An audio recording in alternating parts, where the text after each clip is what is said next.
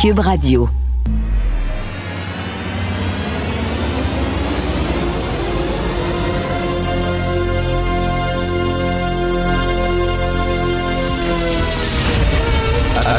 Attention, cette émission est laissée à la discrétion de l'auditeur. Les propos et les opinions tenues lors des deux prochaines heures peuvent choquer. Peuvent choquer. Oreilles sensibles s'abstenir. Richard Martineau. Martino. Un animateur pas comme les autres. Richard Martineau. Cube Radio. Bon mardi tout le monde, merci d'écouter Cube Radio. L'homosexualité est un péché, dit le Vatican. J'adore, j'adore ça. Alors ils disent qu'il est hors de question qu'ils bénissent des mariages de personnes du même sexe parce que c'est un péché, l'homosexualité. Il me semble qu'il était différent, François Ier. C'est pas ça qu'on avait dit? Qu'il voulait réformer l'Église catholique et tout ça? Je sais pas, là, ça n'a pas l'air bien à réformer très fort. Alors, euh, il dit non, un mariage, c'est entre un homme et une femme et tout ça. Donc, euh, c'est péché. Puis fourrer les petits gars, ça, c'est c'est quoi? Hein? Hein? Fourrer les petits gars, c'est quoi?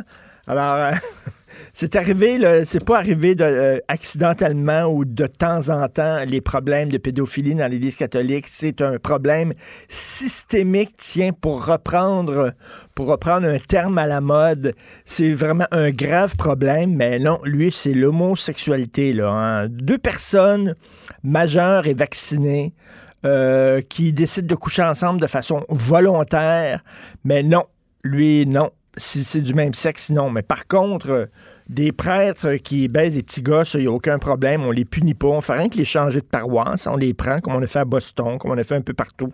On les prend, on les change de paroisse pour euh, protéger la réputation de l'Église catholique. Puis après ça, recommence son petit manège, puis on ferme les yeux, puis on regarde ailleurs. Ça, il n'y a aucun problème. J'adore ça.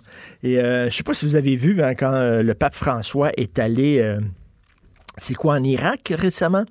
Euh, il y a une vidéo qui circulait sur les médias sociaux où il rencontrait, je sais pas trop quoi, un sheikh là-bas ou un, imam, euh, en tout cas comme euh, le représentant de, de, de, la religion musulmane là-bas. Et écoute, il y en avait un qui avait comme 103 ans, l'autre avait 150 ans.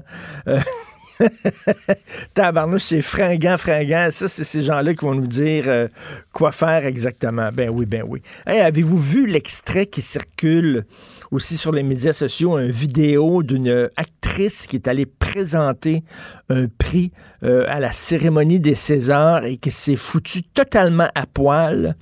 Alors, euh, elle est arrivée, elle s'est foutue à poil sur scène et elle avait le corps tout euh, euh, couvert de sang. Et elle avait, au lieu d'avoir des boucles d'oreilles, elle avait des tampons. Des tampons hygiéniques euh, qui pendaient aux oreilles et elle voulait protester contre les impacts euh, négatifs euh, des consignes sanitaires sur les gens qui, qui travaillent dans le milieu des arts vivants, de la culture et tout ça, en disant ils ont perdu leur job, ça n'a pas de sens. Fait qu'elle a décidé de se sacrer à poil. Moi, personnellement, je suis vraiment tanné des gens qui utilisent les cérémonies, les galas, les remises de prix pour euh, faire, euh, faire la promotion de leur cause préférée, quelle qu'elle soit. Je suis vraiment tanné et ça me rappelle en 1976, euh, aux Oscars de 76, il y avait Vanessa Redgrave, une euh, actrice engagée, qu'on disait, hein, qui avait gagné un prix de la meilleure actrice pour le film Julia, qui était monté sur scène et qui était parti là, sur un gros discours sur les pauvres Palestiniens, puis c'était écœurant ce qui se passe en Israël, puis c'est l'apartheid, puis euh, faut boycotter Israël, puis tout ça. C'était interminable. Et après ça, après son prix, puis est parti.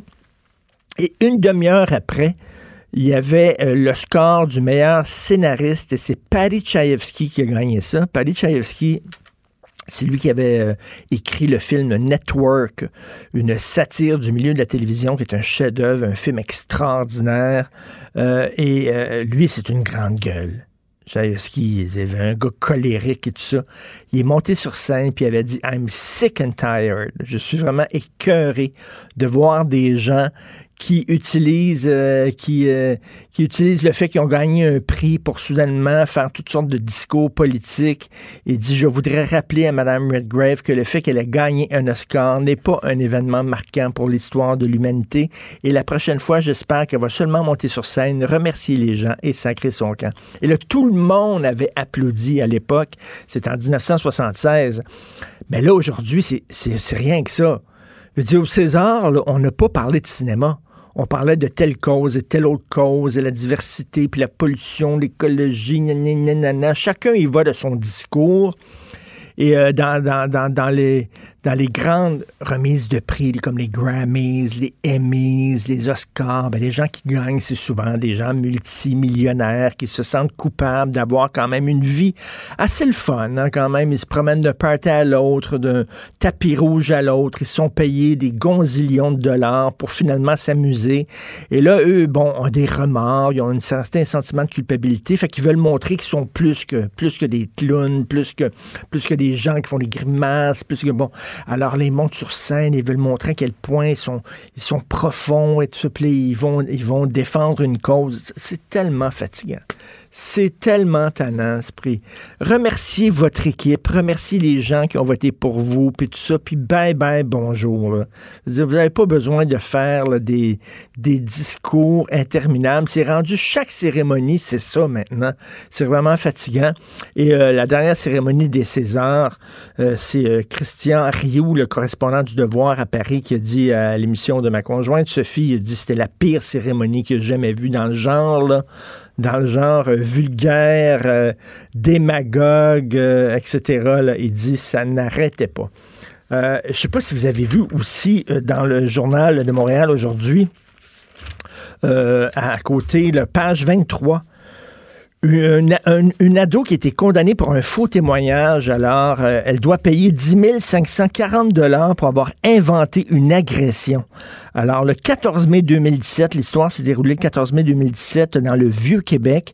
Elle a dit qu'elle avait été euh, agressée, ben, une tentative de, kidnapping par un bonhomme et qu'elle s'était défendue, heureusement, par, grâce à sa maîtrise du taekwondo. Euh, la fille pratiquait le taekwondo, elle s'était défendue. Le bonhomme, il a M. Glenn Baribeau.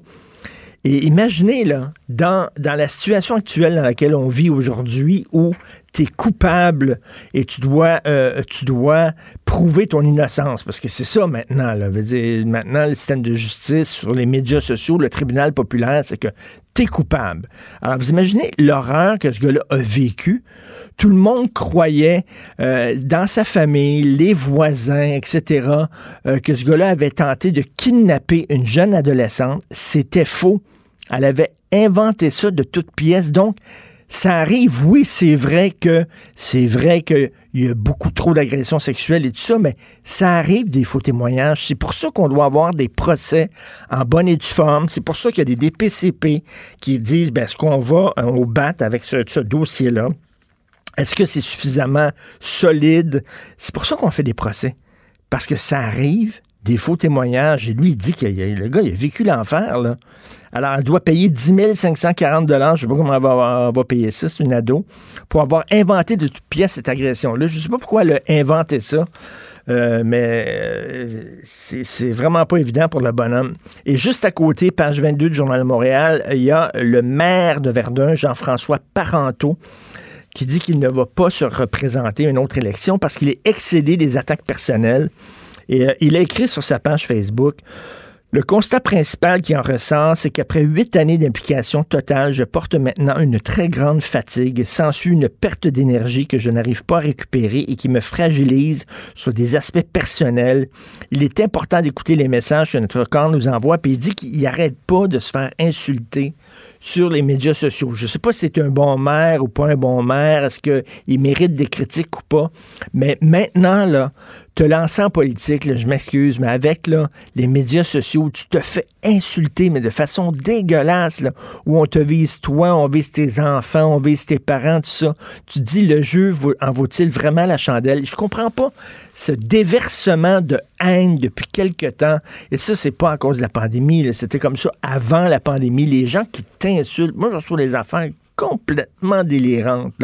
Absolument. Ah, et, les, élus, n'importe qui qui est sa face à la TV ou qui est une personnalité publique, je sais pas ce qu'il y a. Il y a des gens, là, maintenant, ils pensent que le, le, le fait qu'ils soient anonymes leur donne la permission de, de, vomir et de chier sur les gens. Et euh, ça montre un peu un aspect très sombre de l'être humain. Hein. C'est-à-dire que ah, si, si je me fais pas pogner, si je suis anonyme, si j'ai pas, je signe pas de mon nom, je peux dire les pires atrocités. Christy, qu'il y a des gens frustrés. Et qui va se lancer en politique maintenant? Là? Qui va vraiment avoir le courage? Mais c'est pour ça qu'on se retrouve souvent avec des gens qui sont un peu des deux de pique. Vous écoutez Martineau. Joignez-vous à la discussion.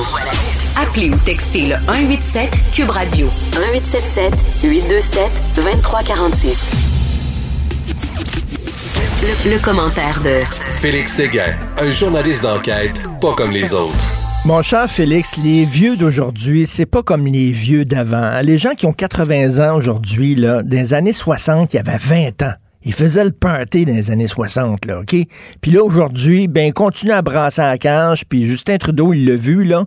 Il y, a, une personne âgée qui va le soigner pas mal. oui, je veux dire, euh, c'est un, un, un, combat de 10 un combat de championnat du monde, même, euh, pour euh, justement une aînée qui poursuit Justin Trudeau en disant qu'elle a été victime de la pire humiliation de sa vie lorsqu'elle a assisté à un des points de presse, là, du premier ministre. Et faut bien le dire, euh, je ne veux pas humilier un peu plus là, cette personne-là, hmm. mais euh, s'est arrangé pour avoir l'air assez euh, pitre dans ses euh, commentaires.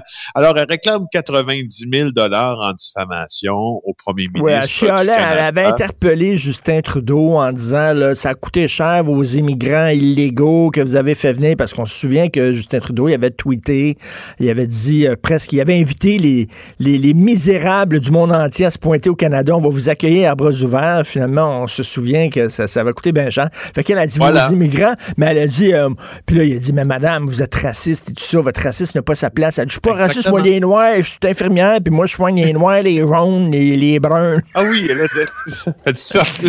Oh mon Dieu. Mais je t'assure, ça me fait, pour vrai, là, j'ai vraiment eu, euh, des fous rires en lisant le texte euh, de ma collègue Claudia Bertium là-dessus. Là. Je veux juste te citer au texte qu'elle a dit, justement, pour le contexte. là. C'était une c'était un événement public de Justin Trudeau. Comme tu l'as dit, on était dans, dans la phase post-chemin Roxham.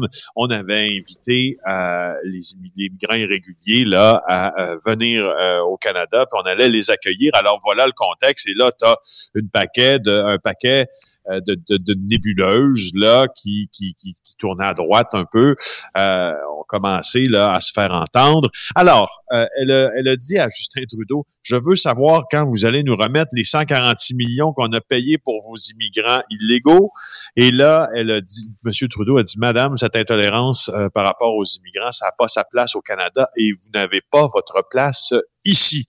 Alors, je peux pas besoin de te dire là, que les avocats de Justin Trudeau trouvent que c'est un peu abusif. Ben oui, parce qu'elle s'est fait, fait sortir par un agent de la GRC, puis elle dit j'ai encore ses marques de doigts là, ça, ça, pendant des jours. 42 jours. Pendant 42, jours, j'avais des marques de doigts bleues sur mon bras, puis tout ça. Donc elle le poursuit pour 90 000 dollars en diffamation. Et, elle ajoute, que, Richard, que quand elle est rentrée chez elle, elle se sentait comme une victime d'agression sexuelle.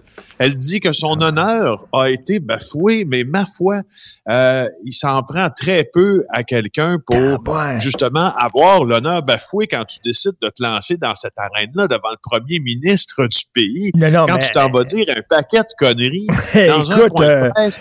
Elle, elle doit, elle doit amener l'argent en maudit dans sa résidence où elle vit. Elle là, oh boy, hein, tabarnouche, tu dois pas y passer n'importe quoi. Ça me fait penser, te souviens-tu, la dame aussi euh, assez âgée qui avait interpellé Brian Mulroney en l'appelant Charlie Brown? Te souviens-tu ah non, je me rappelle pas. Non, Elle avait dit, hey, toi, Charlie Brown. En tout cas, bref.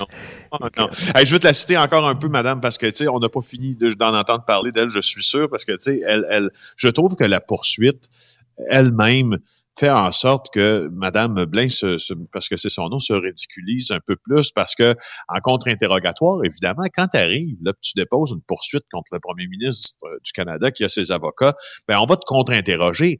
Et quand on va te contre-interroger, si tu décides de témoigner, et c'est ce qu'elle a fait, rapporte Claudia Bertium dans le Journal de Montréal, et de manière assez colorée, ben elle répond aux questions. Alors, elle a dit, justement, tu y faisais référence en début de conversation, en contre-interro, elle dit, je n'ai rien contre les immigrants, mais on peut-tu faire venir juste ceux dont on a besoin et à condition qu'ils respectent notre langue et l'égalité homme-femme.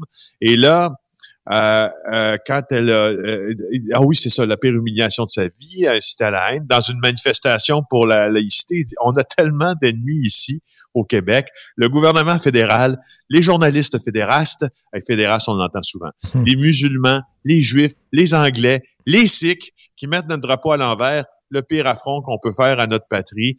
Ah, mon Dieu, Seigneur, quand tu as autant d'ennemis que ça, ma foi, ça doit pas être tranquille, ta vie. Hein? Ah non, c'est une, une, une crinquée. Elle, ne doit pas donner des popperman à ses, petits-enfants, là, là. En tout cas, pas d'affiche de parents secours dans sa fenêtre, hein, parce qu'il y a un enfant qui arrive. Ah non, je suis toute seule. pas son arc-en-ciel, ça va bien aller.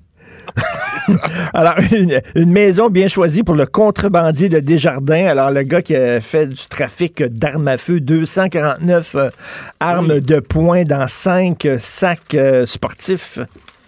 J'aime ces textes-là quand mes collègues euh, décident d'aller s'intéresser à une parcelle bien précise d'un dossier qui en comporte plusieurs. Alors oui, tu nous parlais de ce, ce présumé là contrebandier d'armes à feu, accusé d'avoir importé 200, 249 armes prohibées là, qui étaient dans des poches de hockey, des pistolets Glock qui s'est fait prendre près de la frontière.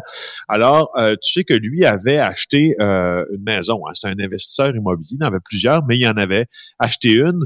Comme on voit à quelques reprises quand on est près de la frontière américaine, ben une maison qui est coupée par la frontière canado-américaine, littéralement, euh, ça, la frontière passe dans la cuisine. Alors, euh, lui euh, avait acheté ça euh, et, avait acheté ça dans le but de, semble-t-il, la démolir et puis la rebâtir. Là, permets-moi de douter des raisons pour lesquelles il a effectivement acheté ça parce que on peut penser que ça avait une utilité aussi dans le commerce d'armes parce que ça, ben se situe, ça situe à cheval sur la frontière. T'as pas de, tu passes pas de douane quand tu t'en vas dans ton salon puis après tu viens de te faire une toast dans ta cuisine, on s'entend. Euh, et euh, l'histoire de ça qui est décrite par Erika Aubin, c'est assez intéressant parce que elle a parlé à la personne qui possédait la maison avant c'est une ancienne taverne. C'est une ancienne taverne, puis dans le temps de la prohibition, 1920-1933, quand l'alcool était interdit aux États-Unis, ben, les, nos voisins du Sud se rendaient sur la frontière, traversaient dans cette taverne qui, te rappelle, chevauche euh, la ligne de démarcation entre nos deux pays, et puis là, ils buvaient, beaucoup, puis repartait avec de l'alcool. Donc, c'est une ben manière de... Oui, c'est ça. Puis, donc, Erika Aubin, aujourd'hui, a fait un peu euh, le, portrait de cette maison-là avec son... Moi, je vous suggère d'aller lire ça. Mais c'est, c'est, très, très intéressant. William Rainville, donc, euh, il pouvait, mettons, fumer du pot dans son salon parce que c'était au Québec, mais il pouvait pas fumer un joint dans la cuisine parce que c'était aux États-Unis. ah, moins, le Vermont a-t-il... Euh, c'est une affaire d'État, hein, le pot au Vermont. Euh, moins que le Vermont est en cette matière. C'est assez spécial, ces affaires-là. Tu veux nous parler d'un ancien ou gradé du SPVM? Oui, Iman Sawaya qui euh, est en procès là, au Palais de justice de Montréal. Michael Nguyen rapporte aujourd'hui ce qui s'est passé là, à l'ouverture du procès hier. Lui, il est suspendu depuis trois ans. C'est l'ancien chef de cabinet de Philippe Pichet. C'est, il a le grade d'inspecteur, donc c'est un haut gradé qui, qui, en gagne dans les six chiffres. Et euh, ben, il est à procès. Sais-tu pourquoi? Il veut retourner travailler. il est tanné d'être chez lui. d'être payé à rien faire. D'être payé à rien faire parce qu'il est toujours payé. Depuis octobre 2017, Imad euh, Sawaya là, euh, a été euh, suspendu de ses fonctions. il y avait un paquet d'allégations au départ criminelles qui finalement ont été euh, ont été euh, abandonnés parce qu'il n'y avait pas de geste criminel non plus qui avait été posé. Alors ce qu'on a fait, comme on fait souvent dans la police, on s'est retourné vers la portion disciplinaire euh, de du travail de Monsieur Sawaya pour euh, tenter là de lui faire euh, porter le fardeau là de quelques manquements en discipline. Puis là, ben ces manquements-là se sont pas tout à fait avérés, ce qu'on comprend. Et puis là, ben, écoute. Il, est tanné de rien faire. Travailler. Alors voilà. Et comme Félix Leclerc chantait, hein, la meilleure façon de tuer un homme, c'est de le payer à rien faire. Exactement. Alors, euh, les déménageurs qui nous attendent avec une facture extrêmement salée, j'ai vu ça ce matin, 450 ben hein. dollars de l'heure. Aïe, ben, C'était juste un clin d'œil que je voulais faire en citant l'article du Journal de Montréal avant de te, parler de mon Notorious B.I.G. euh, 450 dollars pour déménager, de dollars de l'heure pour déménager en juillet. Euh, L'Office de la protection du consommateur, là, euh, rapporte Roxane Trudel, rappelle à ceux qui veulent déménager de redoubler de vigilance parce qu'il y a une très forte demande. Moi, j'en ai été victime de cette euh, forte euh, demande-là quand j'ai déménagé ma mère tout près de chez nous en pleine mmh. pandémie. Et c'est un peu toujours comme ça quand tu engages, à mon avis. Là. Moi, il n'y a jamais un déménagement qui m'a coûté le prix qu'on avait dit qu'il était pour me coûter. Hein? Alors, 450 dollars de l'heure. Après ça, tu payes pas à pizza pas à bière. Je suis désolé. Là. Écoute, euh, parle-moi de ton documentaire sur Notorious Oui, je voulais juste te dire que je, moi, je suis fasciné par... Euh, j'ai toujours été fasciné par l'histoire de Christopher Wallace, alias Notorious B.I.G. ou Biggie Small. C'est un rappeur new-yorkais. Et celle aussi de Tupac Shakur, qui est aussi euh, un, rappeur, cette fois dans, la côte ouest américaine. Les deux sont morts assassinés. ils étaient très jeunes. Ils étaient dans leur jeune vingtaine, 24 ans pour Christopher Wallace, je pense. Et ça a fait l'objet, l'assassinat de ces, euh, de ces deux personnages-là qui sont bourrés de talent. Les textes qu'ils ont écrits, euh, moi, j'adore franchement leur euh, musique. Tu sais, j'aime Patrick Normand, mais j'aime aussi Biggie Smalls. non, mais pour vrai, j'adore Patrick Normand. Je fais comme ça. Je voulais juste te dire qu'il y a un nouveau docu qui vient de sortir sur Notorious B.I.G. qui parle un peu de son enfance et de comment il en est arrivé à pondre ces textes-là et qui il était. Et franchement, euh, c'est merveilleux pour quiconque surveille de près cette affaire. On peut voir ça où? C'est sur Netflix? C'est sur Netflix? C'est sur, Netflix. OK, ben je vais, je vais essayer. I got a story to tell, que ça s'appelle. OK, je vais me forcer parce que moi, le rap, là, euh, je sais pas, on dirait que ça, ça me rentre pas dans la tête. Euh, je, je, je réussis pas à embarquer là-dedans. Merci beaucoup, Félix Séguin, euh, chef du bureau d'enquête, du bureau d'enquête et de JE. On se reparle demain. Pour une écoute en tout temps, ce commentaire de Félix Séguin est maintenant disponible dans la section balado de l'application et du site cube.radio. Tout comme sa série balado Narcos PQ, qui dresse un portrait de l'industrie criminelle à travers des entrevues avec de vrais narcotrafiquants. Cube Radio. Cube Radio. Cube Radio. En direct à LCN.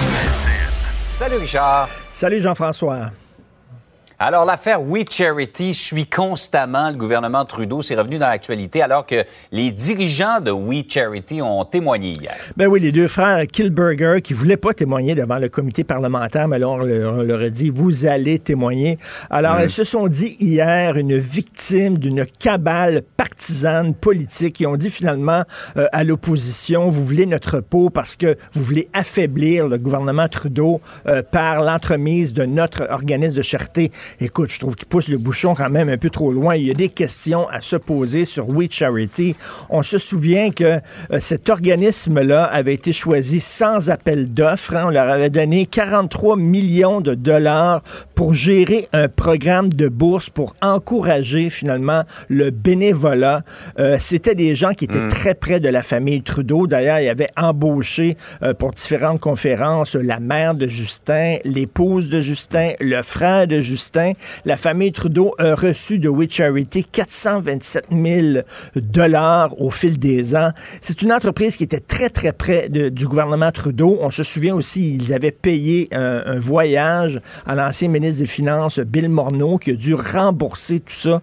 Bref, c'était des gens qui étaient très proches des Trudeau. Euh, d'ailleurs, euh, on, les avait même, on avait demandé à We finalement de participer à l'élaboration du programme qu'ils allaient ensuite gérer. Je veux dire, à un moment donné, là, la soutane dépasse énormément. Donc, euh, le scandale de We Charity continue. Malheureusement, comme je l'ai déjà dit, on dirait que les conservateurs sont pas trop là. Ils n'arrivent pas à se carrer dans le, Ouais. dans le but qui est vide pourtant de Justin Trudeau.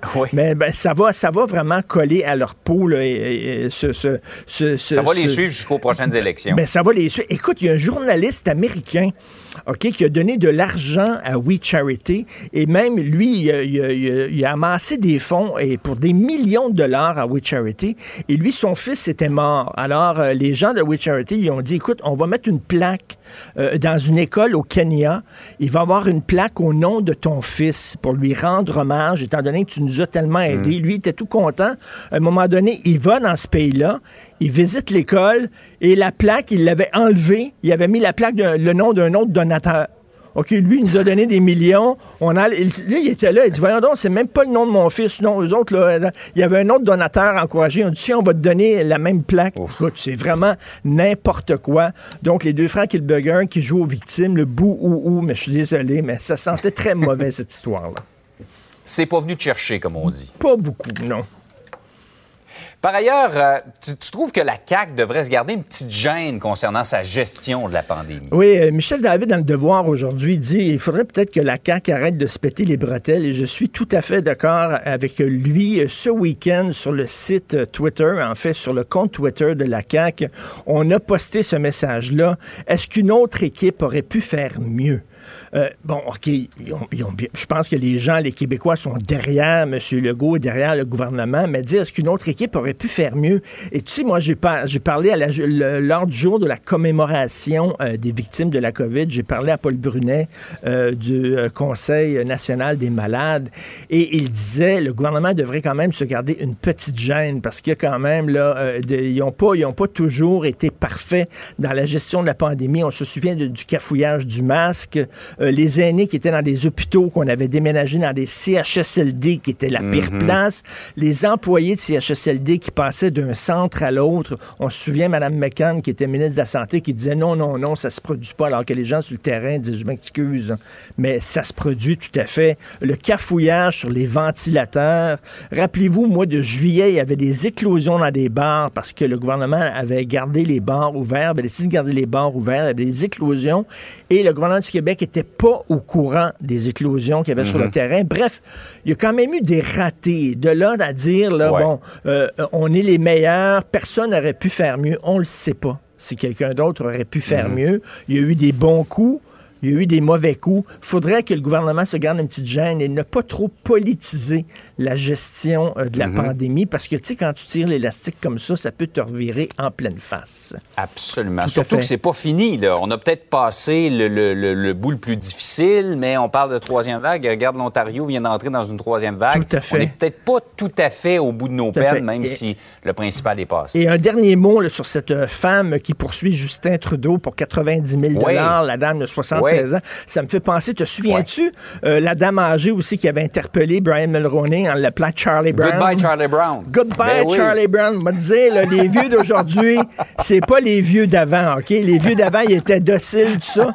Rappelez-vous que les vieux d'aujourd'hui avaient 20 ans dans les années 60, OK? Ils brassaient la cage, puis m'a dit, là, ils brassent la cage aujourd'hui aussi. Ils continuent. Les panthères grises. Hey! Les panthères grises, j'adore ça. Allez, passe une belle journée, Salut, bonne journée. Si c'est vrai qu'on aime autant qu'on déteste, Martineau, C'est sûrement l'animateur le plus aimé au Québec. Vous écoutez Martineau. Cube Radio. Une ville, c'est quoi? Une ville, c'est d'abord et avant tout un nightlife. Si t'aimes pas sortir le soir, là, va-t'en vivre à la campagne. À 8 heures, il n'y a rien à faire en campagne. Sauf que tu peux, tu peux donner rendez-vous à ton chum au grill. On va aller au grill. C'est tout. Mais une ville, c'est d'abord et avant tout euh, le monde nocturne. Puis le monde nocturne, ben, il va pas bien depuis un an à Montréal. Là, C'est le 13 mars, un samedi dernier. Ça fait un an que le monde nocturne euh, est, est confiné. Un an sans danser, sans se voir, sans se toucher, sans prendre une bière. Et pour commémorer ce triste anniversaire, l'organisme euh, Montréal 24-24 a lancé une campagne de communication pour sensibiliser le grand public aux impacts de la pandémie sur les travailleurs culturels nocturnes de Montréal. Nous allons parler avec M. Mathieu Grondin, directeur général de Montréal 24-24. Bonjour, M. Grondin. Bonjour, M. Martineau, vous allez bien? Très bien. C'est quoi ça, l'organisme euh, Montréal 24, 24 sur 24 ou 24-24, comme on dit ça? Euh, Montréal 24-24, MTL 24-24, tout est bon. Euh, on est un, organisme à but non lucratif euh, qui a été fondé il y a trois ans, qui vise à soutenir la vie nocturne de la métropole. On est là pour représenter les intérêts des noctambules et aussi agir comme des, traducteurs entre leurs intérêts à eux et les décideurs publics qui souvent sont des gens qui se couchent un peu plus tôt, disons. Oui. Euh, donc, on veut les aider à, élaborer les meilleures politiques publiques pour soutenir la vie nocturne. OK. Entre autres, vous gérez les gens qui se plaignent. Il y a du bruit. Il y a du train. ben, les gens qui se plaignent du bruit, euh, ils, ont, ils, ont, raison de se plaindre du bruit. On est tous des, euh, des résidents puis des, euh, des, dormeurs à un moment ou un autre. Même moi, je vous le dis, je dors la nuit, ça m'arrive. donc, puis quand je dors, ben, je vais avoir la paix. Donc, je pense que c'est une question d'équilibre, de, de s'assurer qu'on a des politiques et des règlements qui font en sorte qu'ils favorisent la cohabitation des usages. Non, non, ça me fait toujours sourire parce que moi, à un moment donné, j'ai pris la décision d'aller vivre dans le Vieux-Montréal puis j'ai adoré ça, mais je le savais qu'il allait y avoir du tourisme puis qu'il allait y avoir plein de monde l'été puis tout ça. Ça fait, tu sais, si t'aimes pas le bruit, si t'aimes pas les bars, tout ça, va pas, va pas vivre sur le plateau. Oui, ben, effectivement, c'est un choix conscient que les gens doivent faire quand on va habiter dans le centre-ville ou euh, à côté, disons, dans un condo à côté de la place des festivals. Ben Malheureusement, euh, il n'y a rien qui oblige les gens à, être tolérants. Donc, euh, ça, c'est une réflexion qu'on a là, pour essayer de voir comment on peut aider à ce niveau-là. Ben, en tout cas, ils ont la paix depuis un an. Hein? il n'y a, pas ah, beaucoup de bruit ces temps-ci. ça, c'est, ça, c'est clair. Alors, euh, ben, j'avais, euh, j'ai, deux filles en âge de, de travailler, le 21-25 ans, puis qui avaient des jobs justement dans des bars, dans des restos, et bien sûr, ils se sont retrouvés comme plein d'autres sur la PCU. Donc, vous, puis en plus, les artistes, euh, les artistes qui allaient faire des shows dans des bars, euh, tout ça, c'est terminé depuis un an? Ben c'est ça. Puis nous, à travers la campagne de communication qu'on a mise en branle hier, ce qu'on veut mettre en, en perspective un peu, c'est toute la valeur de cet écosystème-là, de ces petits bars-là qui diffusent euh, beaucoup, beaucoup, beaucoup de spectacles. Là. Hier, on a sorti justement la photo du quai des Brumes. Puis le quai des Brumes, ben c'est un endroit qui est là depuis des, des dizaines d'années, puis c'est quasiment 700 spectacles par année, eux autres qui programment sur leur scène, puis c'est souvent à peu près tout le temps des, euh, des artistes émergents, des, des premières chances, euh, puis les gens vont là pour faire des découvertes. Puis, euh, c'est des endroits qui sont aussi qui sont souvent pas reconnus comme étant de la culture officielle, qui fonctionnent sans argent public, sans subvention euh, ou avec très peu, euh, qui sont pas reconnus comme des salles de spectacle ou euh, des théâtres, disons. Fait que c'est souvent c'est de l'argent privé, fait que c'est mmh. eux qui sont directement impactés. Puis moi, j'ai eu la chance justement, on a fait une quinzaine de photos comme ça. Puis j'étais probablement le seul Montréalais qui faisait la tournée des bars là il y a quelques semaines quand on a pris la prise de photos, bien sûr, c'était pour aller prendre des photos. Euh, puis ce que j'ai vraiment remarqué, ce que tout le monde disait, c'est vraiment le sens de la communauté qu'on a perdu. Mmh. Parce que tu sais, je pense que euh, ces endroits-là, ils attirent des gens. Puis c'est pas, pas des amis, mais c'est du qu'on voyait à chaque mercredi soir à 5 heures, de prendre une bière. Puis il y avait vraiment un sens de la communauté à travers tout ça. Puis il y a tout un écosystème de travailleurs. Fait que nous, on a voulu euh, mais, euh, rappeler aux gens ces visages-là qui autrefois leur étaient familiers, mais que ça fait un an qu'ils n'ont pas vu, que ce soit le barman, la barmaid, le portier, le hmm. DJ, euh, l'artiste, le technicien de son, des gens qu'on voyait souvent, puis là, ben, on a perdu un petit peu contact depuis un an, puis rappeler aux gens de pas de, de pas les oublier, que la, lumière au bout du tunnel s'en vient peut-être euh, bientôt et qu'on pourra euh, recommencer à vivre un peu plus normalement. Ben oui, parce que quand t'es jeune, moi, aller rester chez moi à l'âge que j'ai, puis tout ça, j'ai aucun problème. Je sors beaucoup moins que je sortais avant, là. Mais quand t'es jeune, ben ta vie, c'est ça. Ta vie, c'est de ah sortir le soir. Tous les soirs, t'es dans un bar, puis tu fais tout le temps le même circuit, puis tu rencontres les gens, puis tu connais toutes, puis tout ça. T'es une machine à avoir du fun quand t'es jeune, pas à sortir. Ben, c'est très la vie nocturne, c'est très structurant pour la jeunesse. Hein? Ben euh, à peu près tout le monde passe par là. Des fois, il y en a que ça dure euh, six mois, d'autres ça dure six ans, d'autres, il y en a comme moi qui, qui en reviennent jamais, mais, mais c'est, essentiel, puis euh, on a beaucoup un grand besoin justement de, de se construire un sens de la communauté quand on est jeune, de se faire des amis. Euh, tu sais, quand on quitte le, le, le, l'école secondaire puis qu'on rentre au cégep, c'est le début de la vie adulte, puis c'est vraiment Ben un- oui. souvent une espèce de reset qu'on fait dans notre vie, dans notre cercle d'amis. Euh, moi, je suis très inquiet pour ces, ces- pour les plus jeunes, là, ceux qui, justement qui sont au cégep en ce moment, qui ont, qui ont, qui ont, ou qui ont eu 18 ans l'an dernier puis qui n'ont pas eu la chance de Ah, vivre moi, moi, ça. ça me déchire. Je trouve ça déchirant. Ça me- c'est vraiment là, parce que quand tu es jeune, c'est là que tu vis toutes sortes d'expériences. C'est là que tu te construis. C'est là que tu vois ah, ça, j'aime ça. Ça, j'aime pas ça. Puis c'est de même. Tu sais, tu trouves toutes sortes de portes. Tu sais, moi, la, la vie, c'est un long corridor avec plein de portes. OK? Au début, quand tu es jeune, tu ouvres toutes les portes. Après ça, là, tu, tu, tu Ben oui. dans le corridor, non, tu sais à peu près où tu t'en vas, tu sais quelle porte tu veux ouvrir, quelle porte tu peux pas ouvrir. Mais quand tu es jeune, c'est important de faire plein d'expériences. C'est là que tu te construis, puis là, on leur enlève ça là, au cours de la dernière année. Ils peuvent pas faire ça.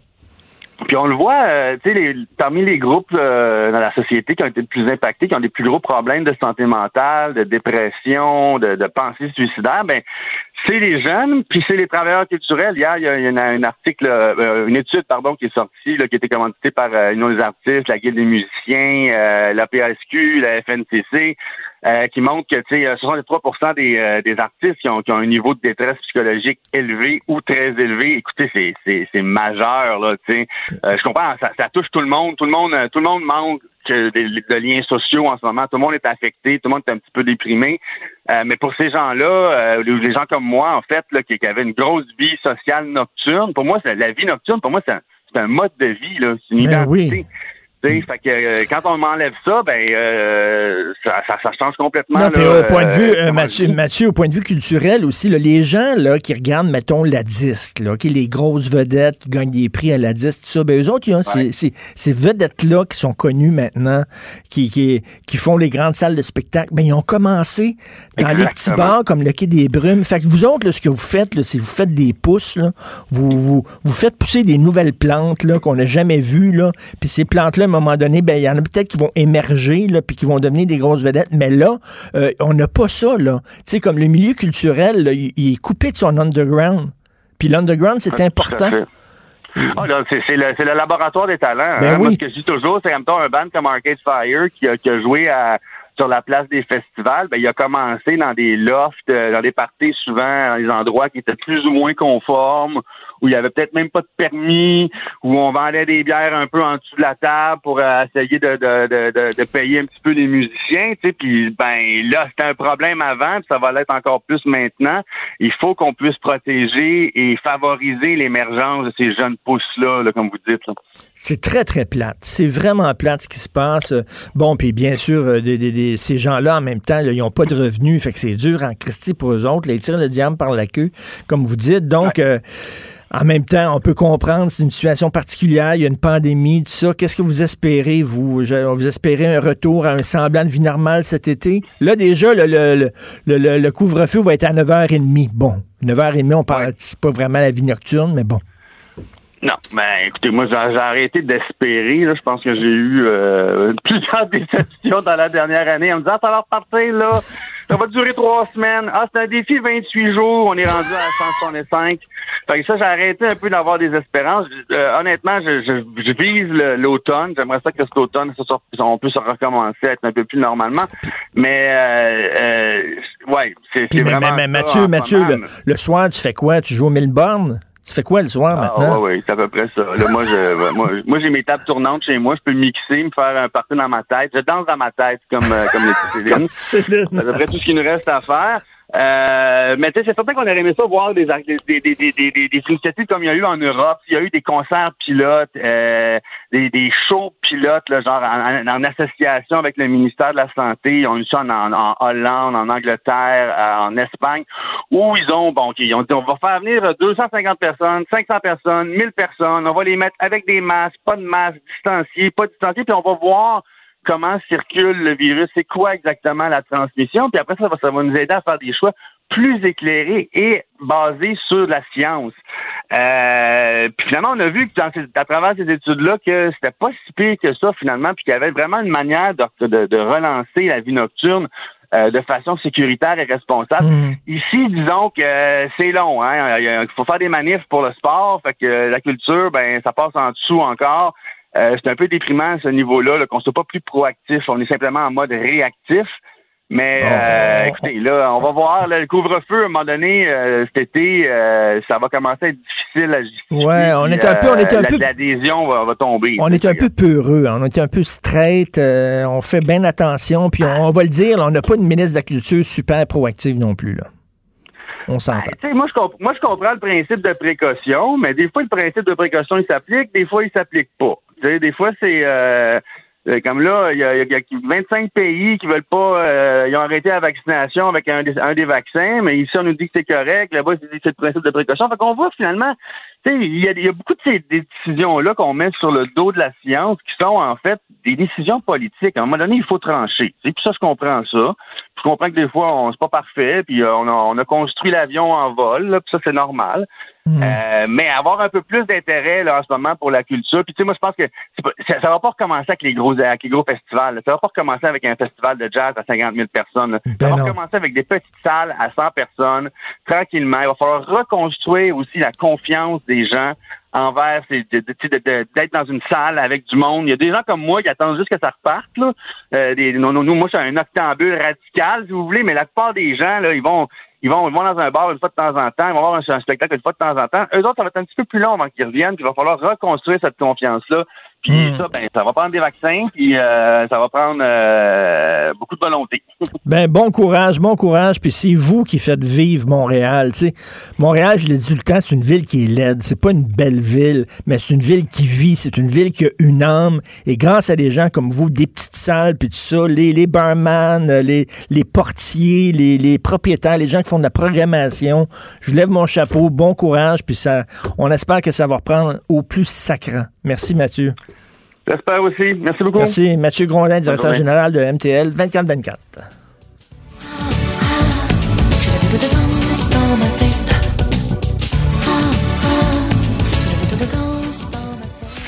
Martineau, il n'y a pas le temps pour la controverse. Il a jamais coulé l'eau sous les ponts. C'est lui qui la verse. Vous écoutez Martineau. Cube Radio. La chronique argent.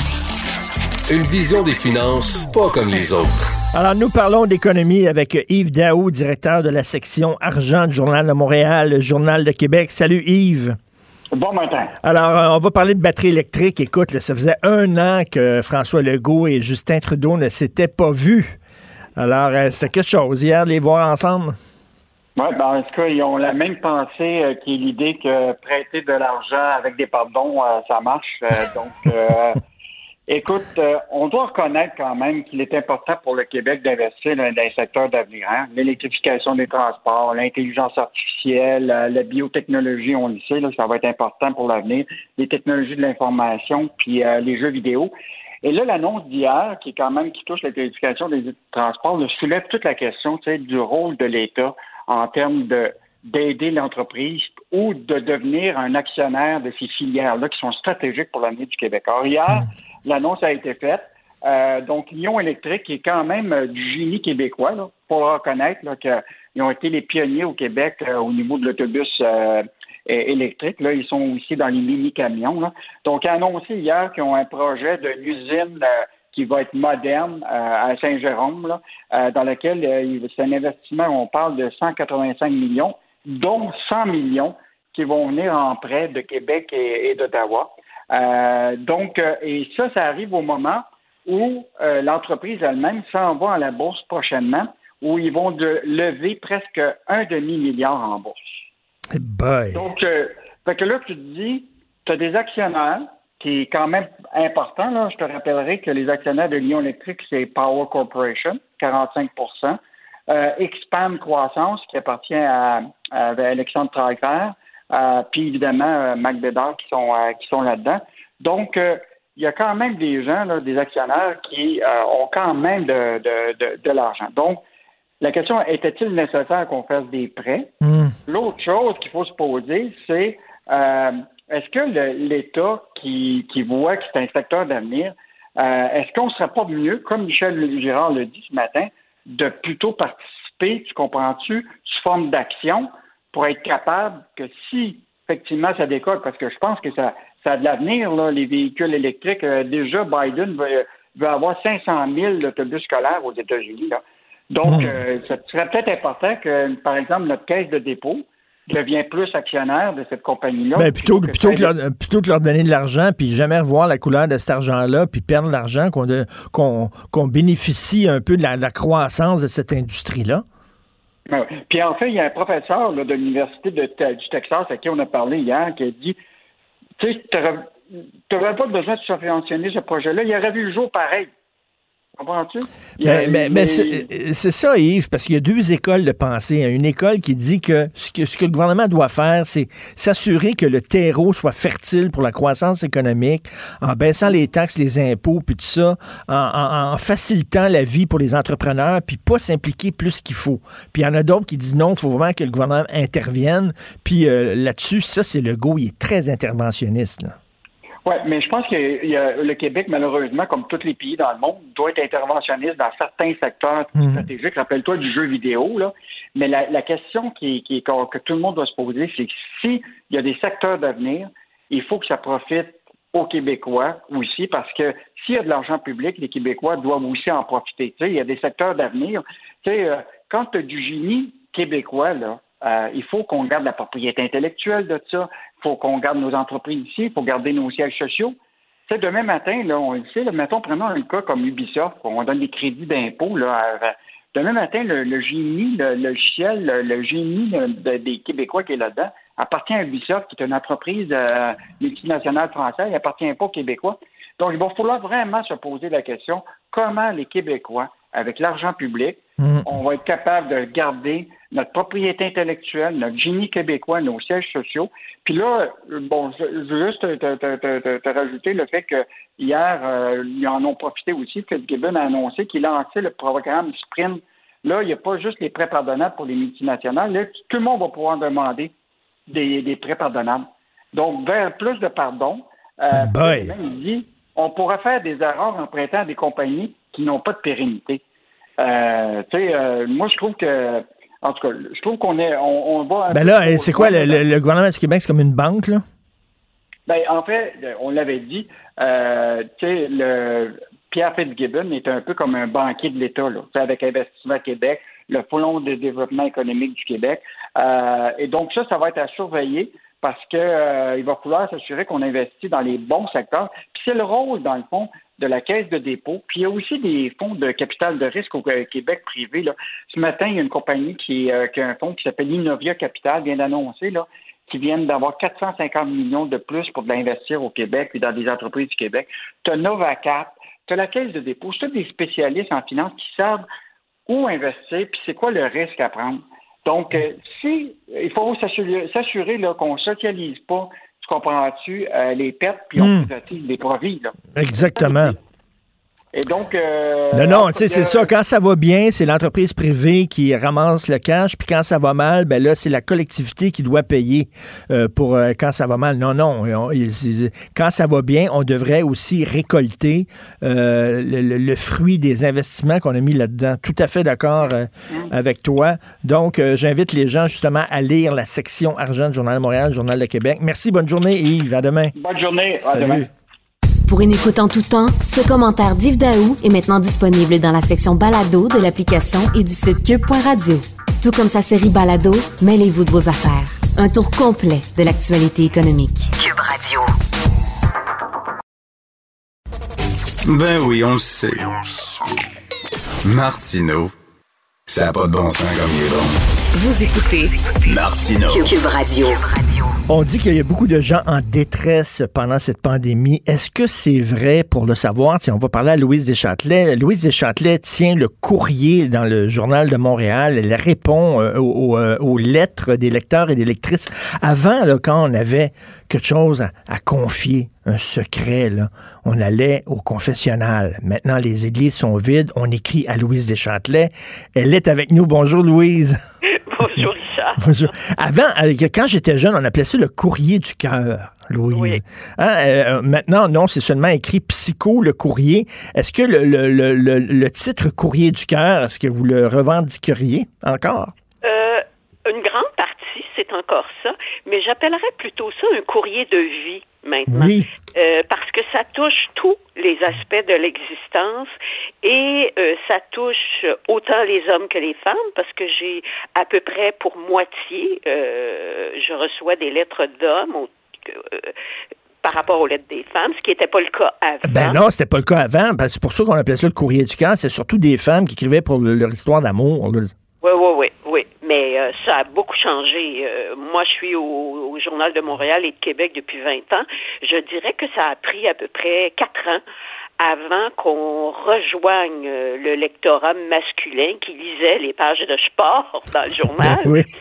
mais qui euh, se sont peu à peu habitués à lire. Disons que eux sont plus attirés par les titres des lettres et c'est c'est souvent ça qui va le- leur faire lire le courrier.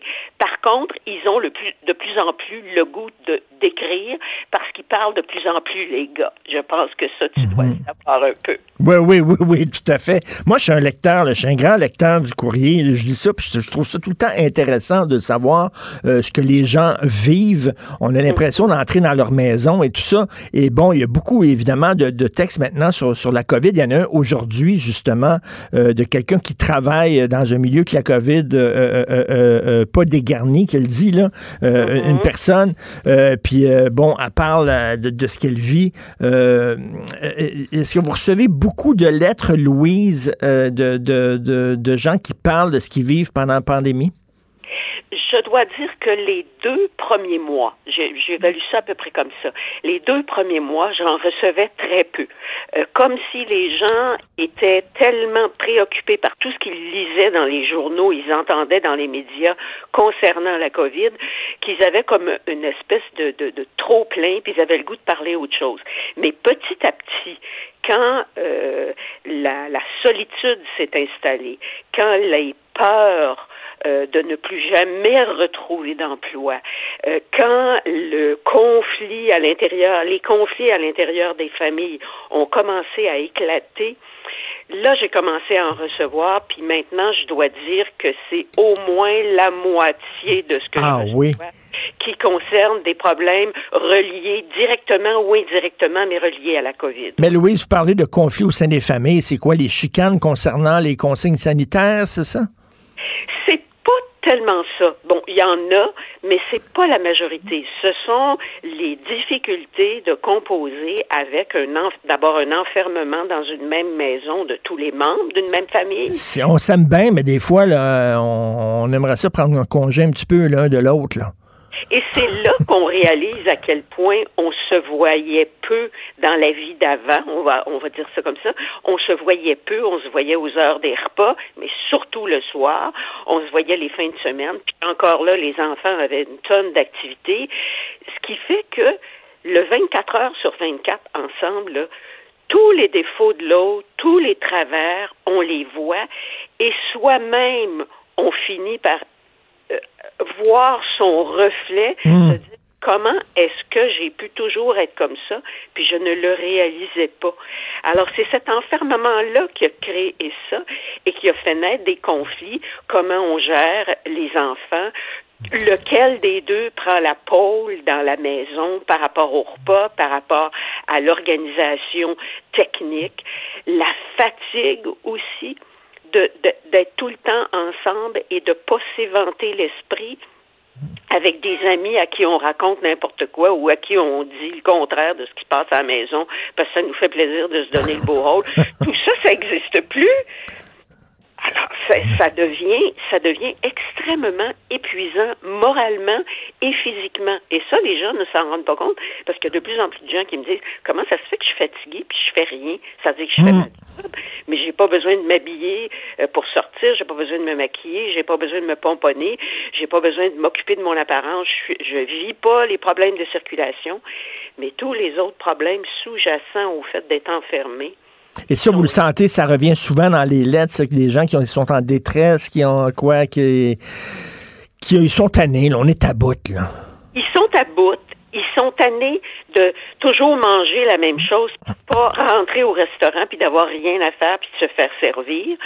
Euh, je pense que c'est votre cas en particulier parce que vous l'avez noté à un moment donné, étant donné que je vous lis aussi. Mais le, le fait aussi de pas pouvoir faire tout ce qu'on a le goût de faire, d'être obligé de penser au masque. Parce que même moi, il y a des jours où je descends à la salle d'exercice dans mon immeuble puis j'oublie mon masque. Ça a du bon sens? Après un an? Parce que les. Ben, c'est pas naturel de porter un masque. Ça, c'est pas naturel. Puis moi, je me disais, ça va devenir tellement naturel. C'est pour ça que j'en ai partout. J'en ai dans mon auto, j'en ai dans mes poches de manteau. Comme ça, si je l'oublie, j'en ai toujours un quelque part. Mais, mais, Louise, à la limite, je, dis, je, dis, je dirais que c'est une bonne chose que vous l'oubliez de temps en temps. Ça montre que justement, c'est pas naturel. Le jour où ça va devenir un réflexe de mettre un masque, et là, on n'est pas sorti du bois, là. Ah, j'aime mieux pas y penser. Ben Moi, j'aime mieux pas y penser. Je rêve là que cet été, on a pu, on n'aura plus ça à faire, alors que je sais très bien que cet été, le masque, on va être obligé encore de le porter parce que tout le monde sera pas, aura pas sa deuxième dose de vaccin. Alors, euh, c'est, c'est peu dire. Fait que les gens, il y a tout ça qui, qui, qui puis il y avait des gens aussi qui, avant la pandémie, étaient dans des espèces de relations, euh, je dirais, où personne disait rien, où il y avait des petits éclats de temps en temps, mais on n'osait pas mettre le doigt sur le bobo puis se dire il serait peut-être temps qu'on se sépare, ou il serait Hmm. peut-être temps d'aller en thérapie, ou il serait peut-être temps de faire ça avec les enfants, d'être un peu plus euh, in- intrusif dans leurs affaires parce qu'on sent qu'il y a des choses qui glissent. Ben là, la pandémie, elle nous a mis le nez dans toutes nos Ben, tout à fait, là, ça aggrave, ça aggrave les problèmes. Moi, j'ai un ami, il s'est fait domper pendant la pandémie, là. Sa blonde, elle s'est mariée depuis de nombreuses années. Ouais. Le gars, c'était l'amour de sa vie, cette femme-là. là. Il était amoureux d'elle, puis elle a dit, écoute, quand la pandémie est finie, c'est terminé. Et maintenant, ils ne sont plus ensemble. C'est pas évident. Louise, euh, on sait aussi, là, il y a beaucoup de, de dénonciations ces temps-ci, euh, du, bon, milieu de travail toxique, harcèlement sexuel, etc. Ça, j'imagine aussi que vous devez recevoir des fois des, des lettres là, où vous demandez si vous ne devriez pas euh, euh, appeler la police là, ou, parce, que, parce que ces gens-là sont vraiment euh, des- dans, dans- dans des gros problèmes. Là. Oui, je, je me le demande, mais je ne peux pas le faire pour une bonne et simple raison, c'est que la majorité des gens qui m'écrivent le font sous euh, sous l'anonymat. C'est de ça l'intérêt du courrier, c'est que tu n'es pas obligé de donner ton nom. Hum. Et il y a parfois des gens qui m'écrivent qui disent Hey, elle écrit exactement ce que moi je vis, là, comment ça se fait qu'il y a quelqu'un qui. Parce qu'on pense toujours qu'on est unique. Malheureusement, on n'est pas unique. On est on est unique d'une certaine façon, mais il y a plein de gens qui vivent la même chose que nous autour de nous et on ne le réalise pas. Et parfois, on se pense tellement unique qu'on n'ose pas dire la douleur qu'on vit parce qu'on se dit qu'elle n'a pas de bon sens, mais elle a du bon sens. Et la pandémie, la réclusion, la solitude fait que le petit hamster dans la tête, là, il fonctionne encore plus que d'habitude parce qu'on n'a pas de distraction. Hum. On n'a pas, on n'a pas la vie autour de nous. Il n'y en a plus de vie. Sortez après 8 heures du soir, il n'y a plus rien dans les rues. On, on va pas dans les boutiques. Moi, je vais même plus dans le centre-ville parce qu'il y a tellement de boutiques de fermées que ça me donne mal Ben au oui, c'est déprimant, effectivement. Alors, on reste dans notre univers, puis notre univers, malheureusement, il est concentrationnaire actuellement. Tout à fait. Fait que ça nous ramène exactement au tréfond de notre cœur. Des, fois, on dit notre- au tréfond de notre âme. Quelqu'un qui croyait pas à l'âme, à l'existence de l'âme, là, ben est obligé d'y croire parce qu'il est confronté à ça. Puis pensez à tous ceux qui sont seuls dans leur logement ou dans leur appartement ou dans leur maison. Pensez à tous les jeunes qui sont coupés de tout leur univers de groupe. Puis quand ils sont dans le groupe, ils peuvent même pas se parler à visage découvert. Ils, ils peuvent même pas se, se, se ramasser d'un coin de la cour d'école en petite gang pour se dire des petits secrets niaiseux, mais qui sont importants pour eux. Exact, ben, tout à fait. Puis des enfants qui sont dans des milieux des fois toxiques où euh, les parents, mettons, sont, sont colériques, s'engueulent tout le temps, les engueulent, ils peuvent pas vraiment sortir de là. Tu sais, on se promène des fois dans la rue, là, puis on regarde les maisons, là. Puis je sais que c'est un cliché, mais on dit derrière chaque porte, il y a une histoire. Derrière, qu'est-ce qui se passe dans cette maison-là? Puis qu'est-ce qui se passe dans l'autre maison? Puis tout ça. Derrière chaque a une histoire. Puis vous, par votre courrier, vous entrez dans ces maisons-là. Exactement. Je vais vous donner un exemple au début de la pandémie. J'avais fait euh, euh, sur euh, euh, Skype, j'avais fait une interview avec une journaliste. Elle était chez elle. Puis à un moment donné, il y a une porte qui s'ouvre derrière elle, puis un enfant qui rentre puis qui lui parle. Ben, j'ai, fait spontanément, j'ai dit, écoutez, on va arrêter deux secondes, occupez-vous de lui. Elle dit, il y a un père. puis elle a fermé la porte, elle lui a demandé de sortir. Puis je me suis tel- tellement sentie intrusive, j'avais l'impression de m'être de m'être pas mêlée de mes affaires en disant euh, occupez-vous de lui. c'est, ça le, la complexité de la situation qu'on vit. Puis il y a des, des portes derrière lesquelles il y a six personnes dans quatre pièces. Hein? Hum, hum. Ah non, c'est pas évident. Et dans, dans, votre, dans votre courrier aussi, vous, on voit que vous faites pas la leçon aux gens. Vous leur dites pas quoi faire. Vous êtes pas là pour le, vous êtes là plus pour les écouter.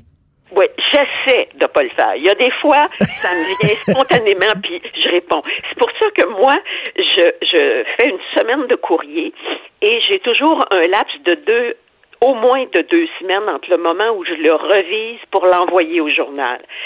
Parce que d'abord, je suis pas rattachée au jour le jour directement dans l'actualité et j'ai toujours besoin de me relire à deux semaines d'intervalle parce que des fois, mes états d'âme à moi, là, me font répondre d'une façon que je voudrais pas voir dans le journal. non, mais c'est sûr, des fois, là, on aimerait dire, là, même à nos amis, voyons donc, prends Oui, pas en main. Christy, sors de ta léthargie, fais quelque chose. Mais là, bon, Hey. c'est, peut-être pas le meilleur service à leur rendre. Là, tu l'as en pleine face, ton problème. C'est écrit comme ça, tu t'en vas vers le, la déchéance. Mais il y a, il y a des façons de le dire. Puis il y a des façons détournées qui sont beaucoup plus euh, euh, Constructive, mettons. exactement que destructives. Puis des fois, moi, des matins, moi aussi, je suis destructive. Mais en tout cas, vous allez peut-être recevoir une lettre de moi à un moment donné. Merci, Louis. Merci, Châtelet. Richard. Alors, on peut voulait pas le courrier du cœur, mais le courrier, tiens, psycho euh, dans le Journal de Montréal. Merci, bonne journée. Au revoir. Martino, souvent imité, mais jamais égalé. Vous écoutez Martino, Cube, Cube Radio. Gilles Proulx. Le où, quand, comment, qui, pourquoi ne s'applique pas sa ricanade? Parle, parle, parle, genre, genre, genre. Gilles Proulx. C'est ça qu'il manque tellement en matière de journalisme et d'information. Voici le commentaire de Gilles Proulx. Gilles, je peux comprendre que certaines personnes soient craintives face à AstraZeneca. Il y a quand même des pays qui ont dit, nous autres, on, on va mettre ça sur pause, là, le temps qu'on sache qu'est-ce qu'il y, y en a exactement. Je, peux comprendre, l'Italie, la France, tu sais, les Pays-Bas, c'est pas des, pas des oiseaux, là. Ben, ils ont leur laboratoire, leur savant, et attends-toi à ce qu'on assiste à un débat de savants de part et d'autre des continents. Alors, s'il y a une compagnie euh, qui euh, vient d'y goûter, malgré les assurances d'Ottawa et Québec, c'est bien euh, l'AstraZeneca. On a beau rassurer la population, le Canada et le Québec vont à contre-courant des pays européens. Euh, ne soyons pas étonnés si on assiste donc à des batailles de savants à savoir qui croire. Et parmi ces pays à contre-courant, il y a l'Allemagne. L'Allemagne que le Québec a cité si souvent depuis cette dernière année. Nous, on s'aligne sur l'Allemagne, le goût le disait en conférence de presse. Nous, on pense que l'Allemagne fait bien cela, puis on leur savant. Alors combien de fois on a cité en exemple l'Allemagne? Alors l'écroulement d'une réputation, ça se produit en un clin d'œil. Alors, je veux bien croire aux assurances de l'Institut national de la santé publique, mais une vingtaine de pays avec leurs propres savants, ça pèse lourd dans la balance. Vous avez, tout à fait raison. Pendant la pandémie, ce qu'on a vécu, c'est des chicanes d'experts. Puis à un moment donné, on ne savait plus à quel sein se vouer. Il y a un tel médecin qui disait telle affaire, tel autre médecin disait telle affaire. La, santé publique de Montréal disait une affaire, la santé publique nationale disait une autre affaire. Euh, les, les s'obstinaient aussi ces médicaments, l'hydroxychloroquine, c'est bon, c'est pas bon. On était vraiment dans des batailles d'experts. C'est ce qui fait que le mouvement de panique s'est installé. Déjà, on lit euh, des rapports un peu partout. Il y en a dans le journal ce matin, des gens de la rue. Ah ben moi, je prends pas de chance, puis moi, je veux pas de celui-là. Puis déjà, il y a des aversions. Ça s'écroule vite, une réputation. Ça se produit en un instant, comme je disais tout à l'heure. Souvenons-nous de la brasserie pour un concours de buveurs de bière à Ben Québec, oui. un gars qui est tombé mort par peu coïncidence en 54. Du jour au lendemain, ce géant-là est devenu inexistant. Ben oui. Alors, après des efforts, des efforts de pénétration dans la population, et dans le cas de cette compagnie-là, aussi après des efforts de, de la part de leurs propres savants, mais une vingtaine de pays quand même, là, ça commence à être lourd. Vous, vous avez reçu un vaccin, c'était-tu AstraZeneca? Vous avez reçu c'était Pfizer? le Pfizer. Mettons, là, ben, vous avez pas reçu votre deuxième dose, hein? J'y penserais deux fois, moi, ça me disait, mais je pense que ça va être la même question d'harmonie. Oui, mais, j'y mettons, mettons qu'on vous disait AstraZeneca, est-ce que vous le prendriez ou pas? Je pense que je serai maudit. Enfin, d'ici le 23 euh, avril, j'aurai le temps d'avoir bien de l'information. Mais même la montagne d'informations, il y a toujours une contradiction quelque part. Je- probablement qu'avec une montagne d'informations, je dirais, bon, ben, moi, le plan, vous l'avez prouvé maintenant. Mais euh, c'est loin d'être fait à ce moment-ci, au moment où on se parle. en tout Moi, cas. je, je veux pas juger les gens, en tout cas, là, qui ont des craintes, parce qu'ils doivent se dire, ben là, c'est parce que attendons les études, là. Puis en même temps, il y a des pays qui disent, nous autres, on, on le prend pas, le, le AstraZeneca, on va pas le donner. Puis là, l'Organisation mondiale de la santé dit, non, non, il n'y a pas de problème. En tout cas, on est un peu mêlés dans tout ça. Ça prouve que chez les savants, écoute, c'est bien beau de dire c'est un savant, pas un savant, mais quel est le savant qui peut se mettre dans le système corporel de l'individu qui reçoit cette substance étrangère? Personne. Personne. On fait des analyses à, partir de, de, de mélanges dans des bouteilles de laboratoire. Mais euh, quand à savoir justement comment tout cela circule dans tes veines, comment cela réagit dans ton autodéfense, il n'y a pas un savant qui est capable de te, le dire avant lui-même de l'essayer. Alors, euh, Joliette qui abîme encore sa réputation, une autre histoire là, concernant une patiente autochtone. Ce que c'est triste, c'est triste. Je peux pas croire que deux infirmières, avec leur formation, quand même, une formation un peu supérieure à la moyenne, formation, par contre, absente de culture et de culture historique, puisque, encore une fois, on vient de se tirer dans le pied et euh, tout ça, ça se passe à Joliette pour la deuxième fois, ce qui n'aide pas la réputation de Joliette et de cet hôpital. Alors, de deux choses l'une, ces deux ignorantes diplômées, car des ignorants diplômés, il y en a beaucoup, nuisent à la réputation de l'hôpital et de Joliette euh, comme jamais. Et euh, en plus de ça, ou bien cette indienne ou autochtone, devrais-je dire, Jocelyne Ottawa exagère. Bon, on verra. Mais en attendant, ces deux ignorantes de l'histoire, vois-tu l'importance de notre histoire nationale quand on entreprend même dans une carrière, tu deviens avocat, tu sais même pas que tu étudies le code napoléonien, on te le montre pas. Tu deviens un médecin, on te montre pas qui étaient justement les scientifiques grecs qui à l'époque ont introduit la médecine. Alors les deux ignorantes de l'histoire, de notre histoire nationale, ne savent pas que les Atikamekw étaient des alliés très forts et sûrs pour nos ancêtres à nous de la Nouvelle-France et que si elles avaient su ça, si elles avaient eu une formation historique, je pense pas que cela se produit de cette manière. Alors, cette dame-là est Atikamek, elle s'appelle Jocelyne Ottawa, et les deux infirmières lui auraient dit, on va t'appeler Joyce, en riant. Joyce était bien sûr euh, euh, la dame, la dame qui est morte. victime. Exactement. On va t'appeler Joyce, c'est comme Jocelyne. Donc, ils ont été suspendus. La police de Montréal nous coûte... l'ignorance et le, la perspective tellement limitée de ces gens. Ah, mais moi, je suis une infirmière, hein, j'ai fait des études. Oui, mais en dehors de ça, de la vie, là, ça, c'est bien beau. Qu'est-ce qu'il faut faire pour avoir ce job-là? Il faut que tu fasses, euh, tu vas à l'Institut Nicolet. Bon, tu deviens police. Une fois que tu es police, tu connais que les règlements de la police que tu n'appliques pas toujours. Mais en dehors de ça, es-tu capable de cerner et de mesurer justement les impacts culturels, sociaux, historiques que nous n'avons pas? Ben oui, dans des hôpitaux là, qui sont près de réserves amérindiennes, il me semble que c'est la moindre des choses qu'on donne une formation à ces gens-là pour savoir, ben regarde, faire la différence probablement entre chaque, euh, chaque communauté, puis euh, connaître un peu leur histoire. Semble que ça tombe sous le sens. Un ancien chef de cabinet qui en a assez d'être payé pour rester chez lui à rien faire.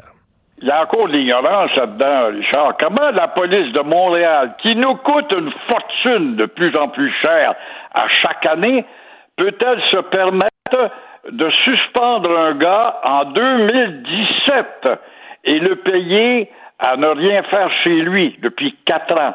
Plus de 100 000 dollars, ne l'oublions pas. Eh bien, c'est le cas pour l'ex-chef de cabinet, Imam Sawaya, quatre ans à la maison avec plein salaire. Comment expliquer cette absurdité coûteuse?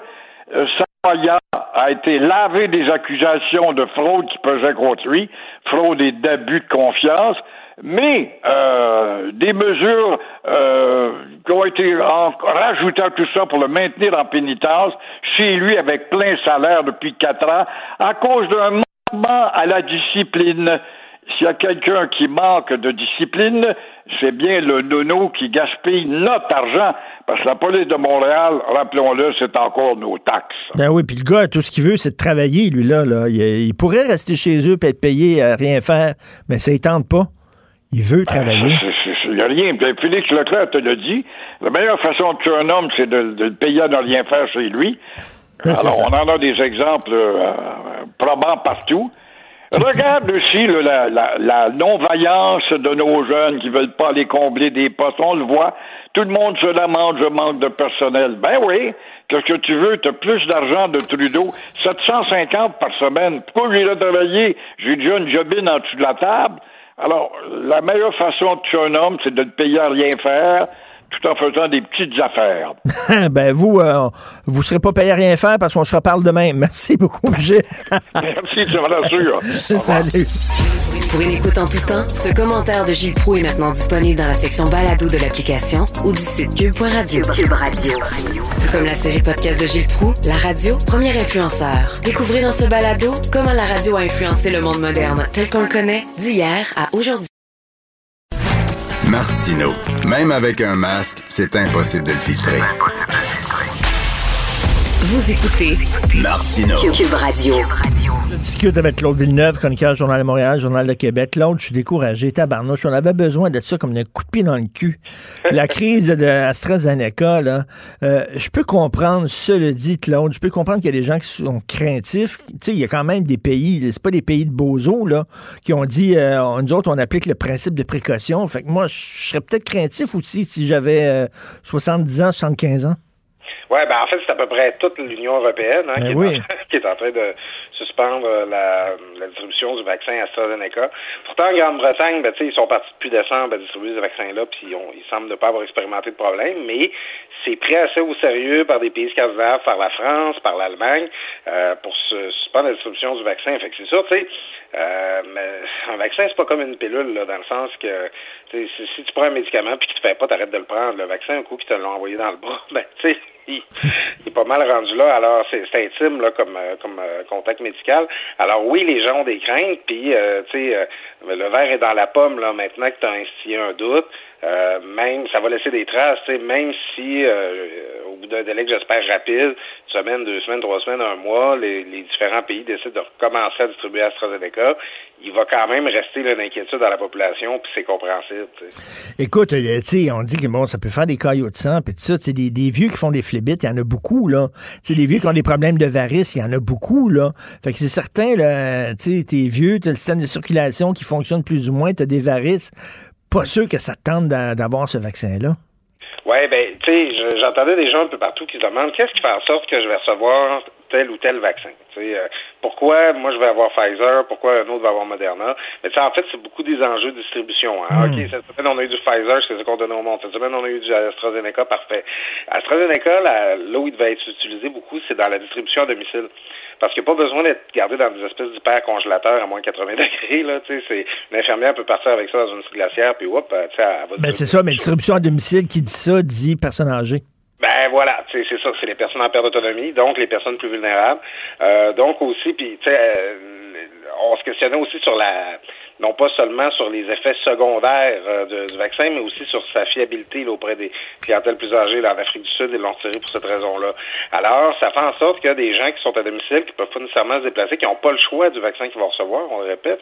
Euh, ben là, tu sais, l'infirmière pourrait se présenter chez eux et dire, bon, ben monsieur, madame, c'est du AstraZeneca que j'ai. Puis là, les gens vont se poser la question de savoir, c'est-tu dangereux pour moi de l'avoir ou pas? À la fin, les risques sont probablement minimes. Tu as peut-être une chance sur un million de, de, de, de faire une thrombophlébite là, après avoir euh, euh, après avoir reçu le vaccin, mais tu sais, il y a personne qui a envie de de se faire injecter ça, puis d'attendre de voir s'il va être la personne sur un million. Ben, c'est ça, tu sais. euh, écoute, c'est parce que j'en parlais tantôt, euh, tout, le long de la pandémie, on a assisté à, des guerres d'experts, le directeur de la santé publique de Montréal, santé publique de Montréal dit ça, Horacio euh, Arruda dit une autre affaire, euh, l'Organisation mondiale de la santé dit une autre patente, l'hydroxychloroquine, c'est bon, c'est pas bon. Fait que là, on, on- tu regardes la France, l'Allemagne, l'Italie, les Pays-Bas, l'Irlande, le Danemark, la Norvège, l'Islande, la Bulgarie, écoute, euh, le Congo, l'Autriche, le Luxembourg, la Lituanie, la Lettonie. Écoute, tabarnouche, ils ont interrompu le, le vaccin, là. Ouais, puis euh, une blague que je faisais hier, euh, c'est que, tu sais, euh, dans les- labos, on a développé ce vaccin-là, les faces doivent être aussi, doivent être aussi longues qu'à Radio-Canada Québec la semaine passée. Non, mais tu sais- comme, comme simple citoyen, tu vois tous ces pays-là qui disent, nous autres, on interrompt euh, ça, puis tu as l'Organisation mondiale de la santé qui dit, il n'y a pas de problème. Mais là, tu dis, qui dit vrai? Qui Ouais, ben c'est ça. là? Puis là, ben, tu sais, nous, ici, nos deux premiers ministres qui s'entendent pas toujours, hier, s'entendaient pour dire ça, François Legault et euh, Justin Trudeau. Euh, on peut avoir confiance au vaccin. Même euh, Christian Dubé qui, qui a dit euh, il y a quelques la semaine dernière que lui, il recevrait sans s'inquiéter AstraZeneca. Mais tu sais, c'est toujours fonction c'est quoi tes facteurs de risque? Tous ces débats-là là, dont tu parles, qu'il y a eu avec les, les, les directions de santé publique, l'OMS, tout ça, euh, c'est de la gestion de risque. Les experts nous parlent en termes de probabilité. Puis ah, ben tu sais, c'est pas un risque très élevé, on peut le faire. Ah ben ça, ça tu sais, des fois, ça cause un risque de transmission. On, a, on est beaucoup là-dedans depuis un an, la gestion du risque.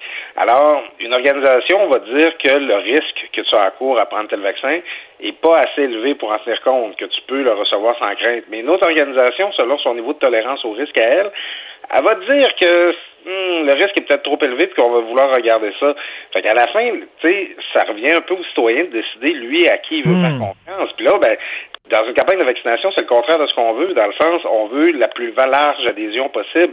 Tu sais, on n'a pas le loisir de dire aux gens de choisir à la carte leur vaccin. Alors là, ça devient très problématique quand le citoyen, tu sais, qu'il le veuille ou pas, c'est presque émotif. Il va lui-même faire une discrimination là, de lui-même parce qu'il va avoir des inquiétudes. Mais là, on dit les risques s'entraînent un caillot, c'est 0,006% c'est-à-dire 30 cas sur 5 millions. Tu peux regarder ça en disant c'est rien 30 cas sur 5 millions, mais si tu es pessimiste de nature, tu dis ben je vais peut-être être un des 30. Puis, ouais, puis ça, c'est, sur l'ensemble de la population que tu as faible, tu sais, c'est 30 cas sur euh, 5 millions. Mais les en regardant plus loin, on se rendrait peut-être compte que les 30 cas en question, ils appartiennent tous à un même profil sociodémographique, de par leur groupe d'âge, de par leurs conditions physiques préexistantes. Il y a peut-être des clientèles précises pour qui c'est plus dangereux que pour l'ensemble. Puis là, ben ça, ça semble pas être identifié encore. Fait que, tu sais, dans le doute, on a envie de s'abstenir. Oui, mais, mais tu sais, en même temps, tu sais, moi, j'ai besoin de lunettes pour conduire, là, voir loin le soir, j'ai besoin de ça.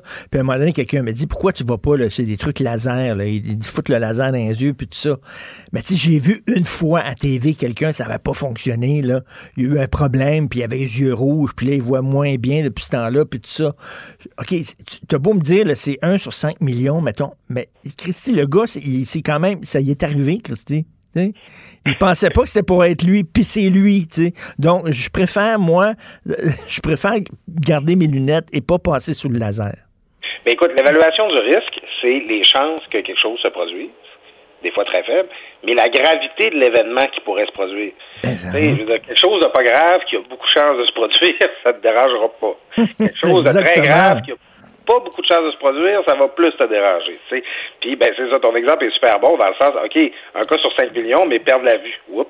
Tu sais, Ben oui, tu sais. quand même assez intense. Donc, quand tu as déjà des conditions préexistantes, quand tu déjà, es déjà porté à faire des phlébites, à avoir à faire des varices, ben là, tu sais, le, le- risque est déjà plus inquiétant. Mais, mais la- l'affaire, c'est que si tu te fais pas vacciner, par contre, ben là, tu as un risque d'attraper la COVID. Ouais, ben là, c'est ça. Il y a quelqu'un qui, qui donnait l'exemple. En fait, c'est Antoine Robitaille, là, ce matin, qui disait euh, il dit, ben là, c'est parce que c'est comme si quelqu'un est tombé en bas de l'échelle, fait qu'on va enlever toutes les échelles. Euh, puis, tu sais, c'est ça. On se protège. On, on pense, en se faisant vacciner, le pari, c'est toujours de se protéger d'un mal plus grand. Alors, tu sais, si tout le monde reçoit le vaccin contre la COVID euh, ben, d'AstraZeneca, puis qu'il y a des gens qui font euh, des, euh, des, des, des phlébites ou des caillots de sang, ben, ils- ça risque quand même d'avoir sauvé plus de vies. Je veux dire, ah ouais, sur, sur l'ensemble de la collectivité, les effets vont être bénéfiques. Mais comme choix individuel, ben, tu sais, euh, tant pis pour la personne qui va avoir euh, euh, pigé le mauvais numéro. Maintenant, convaincre les gens de continuer d'aller piger dans le boulier, tu sais, quand ça pourrait être sur eux que ça tombe. Et il y, a un auditeur qui nous écoute, là, Guy, qui nous a, m'a envoyé un courriel. Il dit le risque zéro, ça n'existe pas. Ça n'existe malheureusement pas. Donc, pour aucun des vaccins en circulation, il y a un risque zéro. Il dit le bénéfice collectif surpasse largement les inconvénients potentiels. C'est ça. Fait que, tu sais, les, euh, les, les, dirigeants, euh, comme François Legault, Justin Trudeau, qui nous disent qu'ils n'hésitez pas à vous faire vacciner, c'est à ce qu'ils pensent, le bénéfice collectif, et ils ont raison de faire ça. Euh, maintenant, il y a des, euh, il y a des, des, des, des juridictions en Europe probablement pour une raison de confiance envers le vaccin, qui se disaient, là, il faut que l'opération marche, il faut que les gens embarquent, euh, on va prendre une pause. Eux, ils ont décidé de le gérer autrement. Fait que c'est un risque. Mais c'est ça, tu sais, on en parle longtemps, souvent des, des, des, risques par rapport au vaccin. Il y a des gens qui, bon, qui ont prétendu que ça pouvait causer l'autisme, ça, ça, a été affirmé euh, scientifiquement. Mais tu sais, mmh. déjà, il peut y avoir de l'apparition de syndrome de Guillain-Barré, il peut y avoir d'autres complications dans ce un vaccin qui sont rarissimes, mmh. qui sont très, très rares puis qui n'excèdent pas les bénéfices attendus de la vaccination, mais qui, euh, qui font en sorte que oui, il y a des gens qui s'inquiètent. Mais moi, moi, je le recevrais le vaccin AstraZeneca, Richard. Moi, je, je prendrais ce risque-là justement en ayant en tête le, euh, le bénéfice collectif qu'on peut en tirer. Mais on avait, on n'avait pas besoin de ça. sais déjà, il y avait des coucous anti-vaccins qui pensent qu'on se fait poser une puce. Euh, mais là, en plus, rajouter ça, ce qui, ce qui, ce qui fait que ça alimente les craintes de certaines personnes. Mettons, c'est une très mauvaise nouvelle. Merci beaucoup, Claude. On se reparle demain. C'est bon, bientôt, Richard. Salut. Vous écoutez Martino. Tout ce que vous venez d'entendre est déjà disponible en balado sur l'application ou en ligne au cube.radio. Alors, la pandémie, c'est plate pour tout le monde. On en a parlé. C'est plate pour les jeunes qui n'ont pas de vie nocturne. Et c'est plate pour les gens plus vieux. Ma mère demeure en résidence pour personnes âgées à Verdun. Super résidence. Sauf que la cafétéria en bas est fermée. La piscine est fermée. Elle a pu ses cours de gym. Il y avait une salle commune où elle jouait aux cartes avec ses amis. Puis elle jouait au bingo. C'est fermé. Fait que là, elle est comme, euh, j'y parle régulièrement tous les jours. Elle dit, si je m'emmène, je suis comme en prison. Et euh, il y a justement euh, M. Raoul Charbonneau, qui est un enseignant retraité, qui a écrit une super lettre que vous pouvez lire, vous pouvez lire dans le Journal Montréal, Journal de Québec, dans la section Faites la différence, qui dit Horatio, donne-moi de l'oxygène. Bonjour, M. Charbonneau. Bonjour, M. Martineau. C'est plate en vierge. Ben, pas mal, oui. Surtout que là, on est vacciné. Ben et que le personnel est vacciné. Donc, on a confiance au vaccin ou on n'a pas confiance? Si on a confiance au vaccin, euh, donnez-nous de l'oxygène. Parce que là, je, je, parlais, je, parlais de ce qui se passe dans le. Oui, je parlais de ce qui se passe dans la résidence personnage où ma mère demeure. J'imagine que c'est pas mal comme ça dans, dans plusieurs résidences. Là. Tout est fermé. Ah, dans toutes les résidences. Si on regarde des consignes précises du euh, euh, de, de, la santé euh, pour les RPA. officiellement, là, c'est comme si on devait être dans nos appartements en double tour et puis toutes nos activités sont arrêtées. Ça se comprend lorsqu'il y a un risque de, de, pandémie très élevé, mais lorsque nous sommes vaccinés, ben oui. nous sommes censés d'être protégés. Alors, pourquoi nous nous imposer un confinement, des mesures de confinement euh, à l'intérieur de notre résidence alors qu'on est vacciné, que le personnel est vacciné. Je ne le comprends pas. Comment, comment vous expliquez ça, vous? Ben, je pense qu'ils sont peut-être loin de la réalité. Je ne sais pas trop, mais c'est, sûr que d'une façon générale, lorsqu'il y avait un danger d'éclosion dans nos résidences, parce qu'on n'était pas vacciné, c'était normal de suivre à la lettre les consignes. Maintenant que nous sommes vaccinés depuis un certain temps, qu'on a une protection immunitaire qui nous, nous protège de la COVID, euh, je vois pas pourquoi poursuivre ces, ben oui. Euh, euh, moi, je comprends, mettons, qu'ils disent vous n'avez pas le droit de recevoir la visite de l'extérieur. Ça, je peux comprendre ça. Mais, que, mais si vous restez dans votre résidence, vous pouvez même pas jouer aux cartes, au bingo, vous rencontrer euh, en bas, dans la salle, dans la salle en bas, à la cafétéria, manger ensemble. Je, je ne comprends pas l'idée derrière ça. Vous avez tout à fait raison. Moi, j'ai une amie. Elle a perdu son mari de la COVID durant le, ouais, en janvier. Elle vit actuellement son deuil tout seul. Ils n'ont pas d'enfants. Donc, elle, est seule. Elle avait elle a bien sûr quelques amis ici à la résidence, mais elle ne peut pas les voir. Je, pense que c'est il y a quelque chose de bizarre dans leur, prise de décision. Hmm.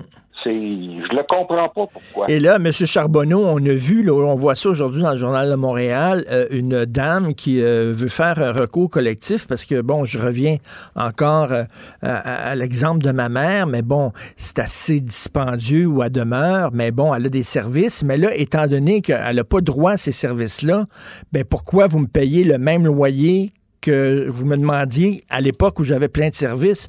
Là, j'ai moins de services, puis vous me demandez de payer le même maudit loyer. Fait que là, il y a des gens de résidence qui disent on va faire un recours collectif. Là. Pourquoi on paierait autant? Ouais. Sauf que le recours collectif ou l'action collective n'est pas possible. Et euh, ça va prendre un- une personne brave qui va euh, déposer une plainte au TAL, au tribunal administratif du logement, et qui va bien sûr euh, accepter les représailles possibles éventuellement. Euh, c'est- c'est un climat extrêmement malsain. Il faut absolument, au niveau du gouvernement, qu'on puisse donner aux aînés qui vivent en RPA le droit à une action collective et à l'aide d'un avocat pour euh, poursuivre le dossier, pour présenter le dossier.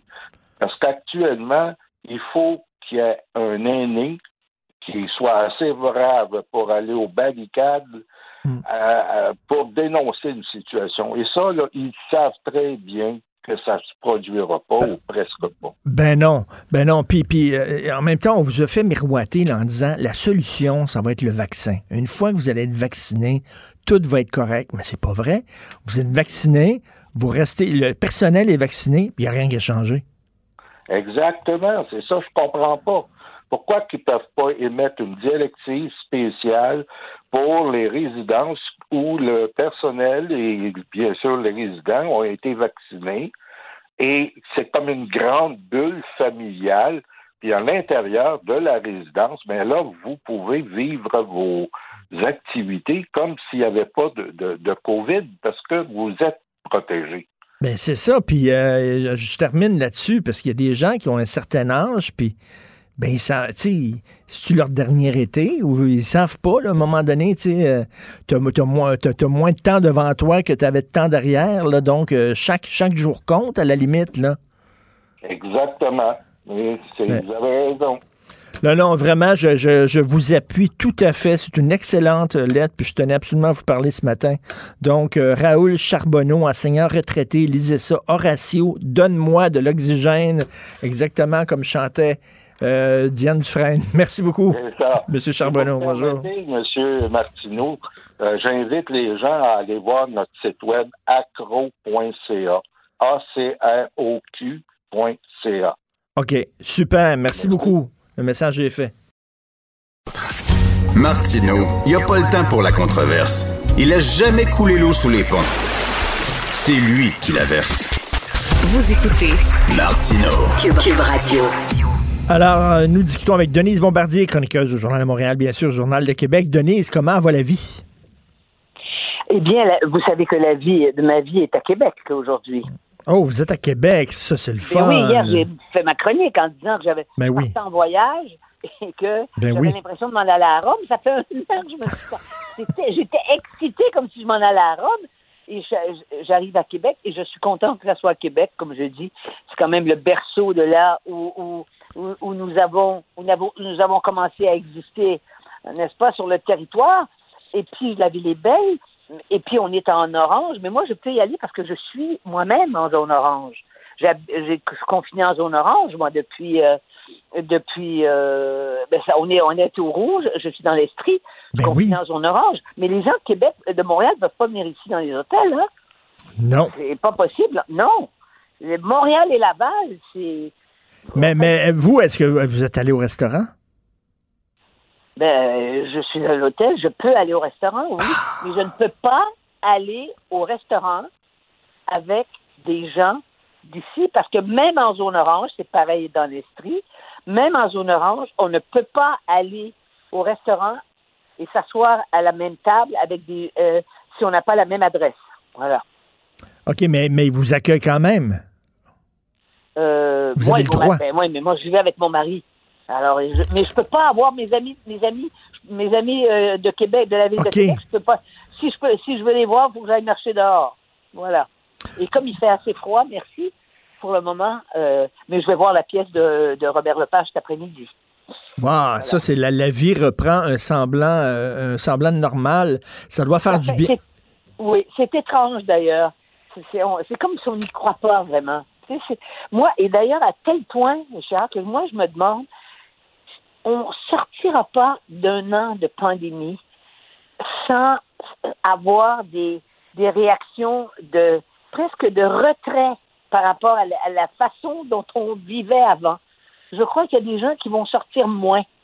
Parce que on a été très. C'est là que je me rends compte à quel point on, est marqué par, par le confinement. Parce que le confinement, disons-le bien, c'est la prison. Or, on sait que les gens qui habitent, qui habitent, les gens qui font de la prison, quand ils sortent de prison, ils restent en prison. Il y a, il y a- il y a une période, en tout cas, où ils doivent s'adapter euh, à la vie normale. Et je pense que ça va être comme ça pour beaucoup de gens.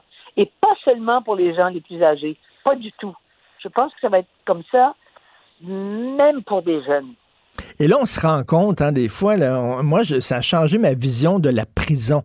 Et là, je me rends compte qu'une peine de prison, c'est quelque chose là, quand même. là. Punir quelqu'un et le, euh, lui l'empêcher de, de, de, de- de- de l'enlever de sa liberté, exactement comme on sait. Il me semble que ça, ça a changé notre perception de la prison. Euh, au, au point où vous diriez qu'il faut abolir les prisons? Non, non, non, absolument pas, du tout. Là, du tout. Mais sauf, mais sauf que je me rends compte que c'est quand même une peine sévère. Là. C'est quand- de, de, de, de, de dire que quelqu'un reste à l'intérieur tout le temps. là. Pas évident. Oui. Mais même des gens qu'on a. euh, il arrive que les tribunaux euh, punissent en disant aux gens qu'ils sont, ils sont, ils sont confinés à résidence. Hein, ça arrive Oui. parfois, ça.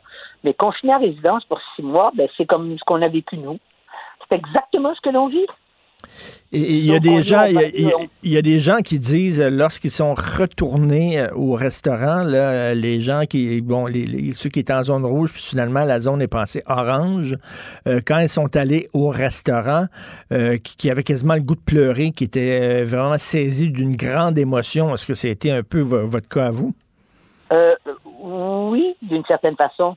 Mais moi, je ne suis pas allée au restaurant comme tel. Mais euh, c'est curieux, je suis allée faire, j'allais enregistrer une émission à Radio-Canada, un quiz qui va passer, je crois, cet été. Puis on était complètement, euh, on nous ont assis euh, dans le studio avant de commencer l'émission, l'enregistrement, et on avait des grands panneaux en plexiglas. Et euh, on ne pouvait pas bien s'entendre. Et avant, on, était enfermés dans nos loges. Donc, euh, quand on a enlevé à une minute du début, c'était très, très, c'était dramatique qu'on qu'on est venu enlever les grands panneaux. On s'est regardés tous les quatre. On était quatre invités. On s'est regardés et on avait envie de se, de, de se lancer dans les bras des, des uns des autres alors qu'on ne se connaissait pas nécessairement. Ça faisait, c'est très, très étrange parce que nous avions été interdits de contact, isolés, même avant, même avant l'émission. Alors c'était, c'était vraiment étrange. Mais j'ai, de toute façon, j'ai des émotions partout. Écoutez, l'autre jour, j'étais dans ma voiture, il y avait à la radio, c'était des chansons nostalgiques, là, des belles chansons de la chanson française. Ben, été obligée quasiment. En fait, j'ai presque arrêté mon auto, j'ai, j'ai fait le plein plus vite parce que je voyais plus rien. Je pensais qu'il pleuvait, je mettais mes... Pas qu'il pleuvait, je mettais mes, mes, mes essuie-glaces, c'était mes yeux qui coulaient. Ça, ça nous met dans des états incroyables. Ben, c'est vrai, mais c'est vrai qu'on est extrêmement sensible. Ah oui. Et, et, et extrêmement. Et À fleur, gens- à fleur de peau.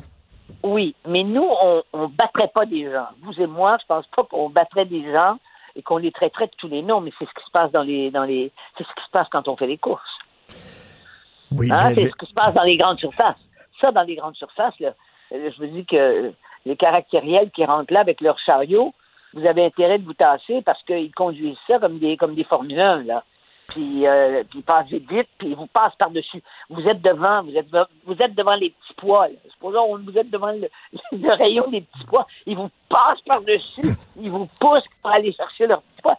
Je veux dire, il y a des comportements humains qui sont, euh, qui sont extrêmes, quoi.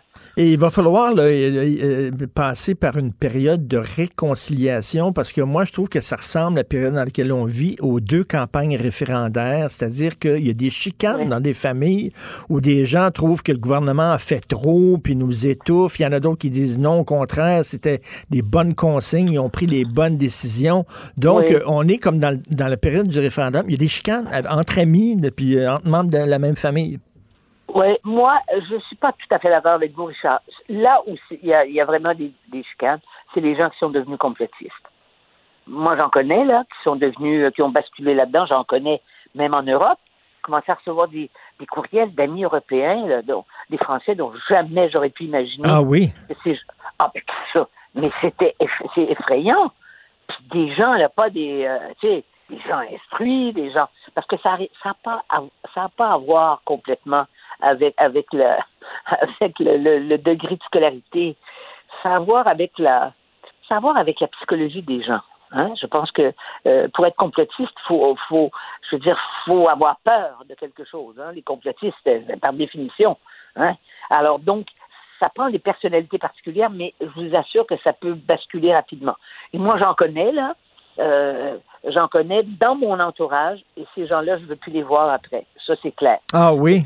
Ils vous ont Ah, déçu. ben, Écoutez, quelqu'un qui vous dit le lendemain de, le- de la de l'occupation du Capitole à Washington, hein, quand ils sont quand, quand tous ces déments sont entrés pour aller tuer du monde, pour aller les kidnapper, on le sait maintenant là, et qui vous dit mais mais euh, mais, mais en fait c'était la maison du peuple et c'est le peuple qui est entré. Allez-vous- Auriez-vous envie d'aller manger avec lui après?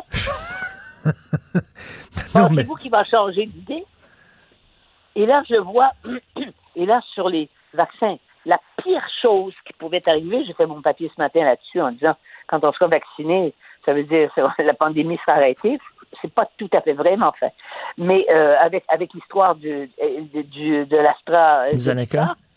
Hein, avec le, là, c'est pas des, c'est pas des petits pays, là. Ben non. Les petits pays, ils se permettent des, ils se per- les petits pays, c'est comme des pays laboratoires, tu sais, ils essaient des affaires. Mais là, vous avez l'Allemagne, vous avez la France, vous avez l'Italie.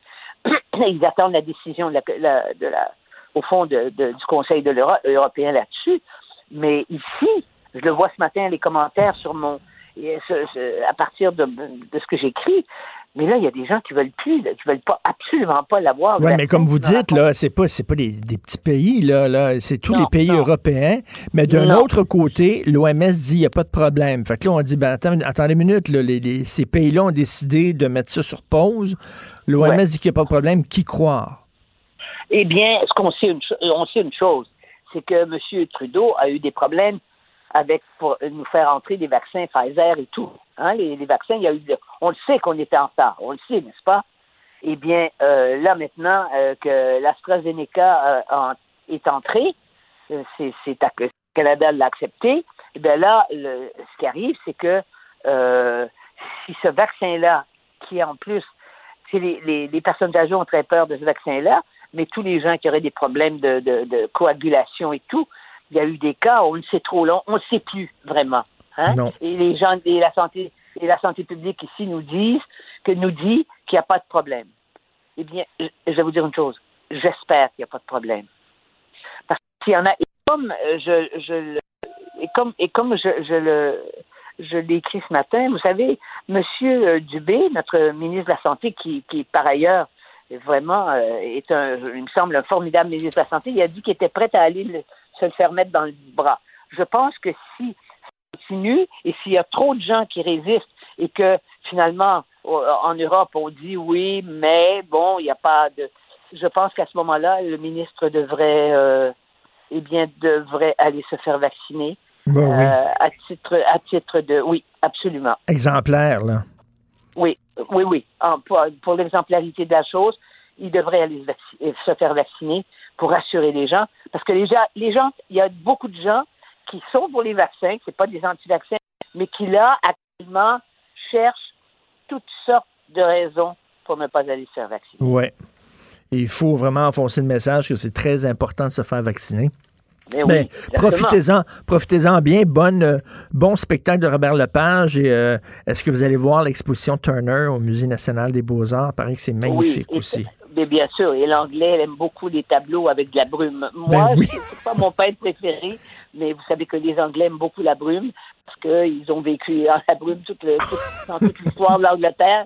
Je veux dire, c'est c'est avec la, avec la, quand on a commencé à avoir des politiques anti-polluantes que tout à coup on a découvert que Londres avait l'air de ce que ça a l'air maintenant parce qu'on voyait même pas. Si vous lisez la littérature du 19e siècle et, et qui se passe à Londres, ils voient rien jamais. Ben Ils oui. jamais. Il pleut quand il pleut ou c'est brumeux. Exactement, c'est et c'est c'est des toiles de tempête, donc il va être parfaitement dans son élément. Bonne journée. Tout à fait. OK. au Profitez-en bien, Denise. Au revoir. Au revoir. Pour une écoute en tout temps, ce commentaire de Denise Bombardier est maintenant disponible dans la section balado de l'application ou du site cube.radio. Un balado où Denise Bombardier remonte le fil de sa mémoire pour discuter des enjeux de la société québécoise contemporaine. Martino, souvent imité, mais jamais égalé. Vous écoutez Martino. Cube, Radio. Le, le commentaire de Mathieu Boccoté, dépensé pas comme les autres. Alors Mathieu, il y a tout un débat ces temps-ci autour du cours d'histoire euh, occidentale qui est donné au cégep. Il y a des gens qui disent que ce cours-là n'a plus sa place, qu'il est obsolète, suranné, qu'on devrait s'en débarrasser. Il y en a d'autres comme toi qui euh, veulent le garder. Premièrement, c'est quoi ce cours-là? Alors, en gros, c'est un cours qui fait partie de la formation obligatoire pour l'instant, Histoire de la civilisation occidentale, qui est un peu un résidu du cours classique dans ce qu'il avait de meilleur, c'est-à-dire dans cette formation qui est destinée à ceux qui ont un parcours généraliste, un parcours en sciences humaines dans les circonstances, eh bien, on considère que la formation à l'histoire occidentale, donc le retour au grec, le retour au romain, le passage par le Moyen Âge, tout ça, on considère que c'est essentiel à la formation de l'esprit, à la formation intellectuelle, pour avoir une formation véritablement complète.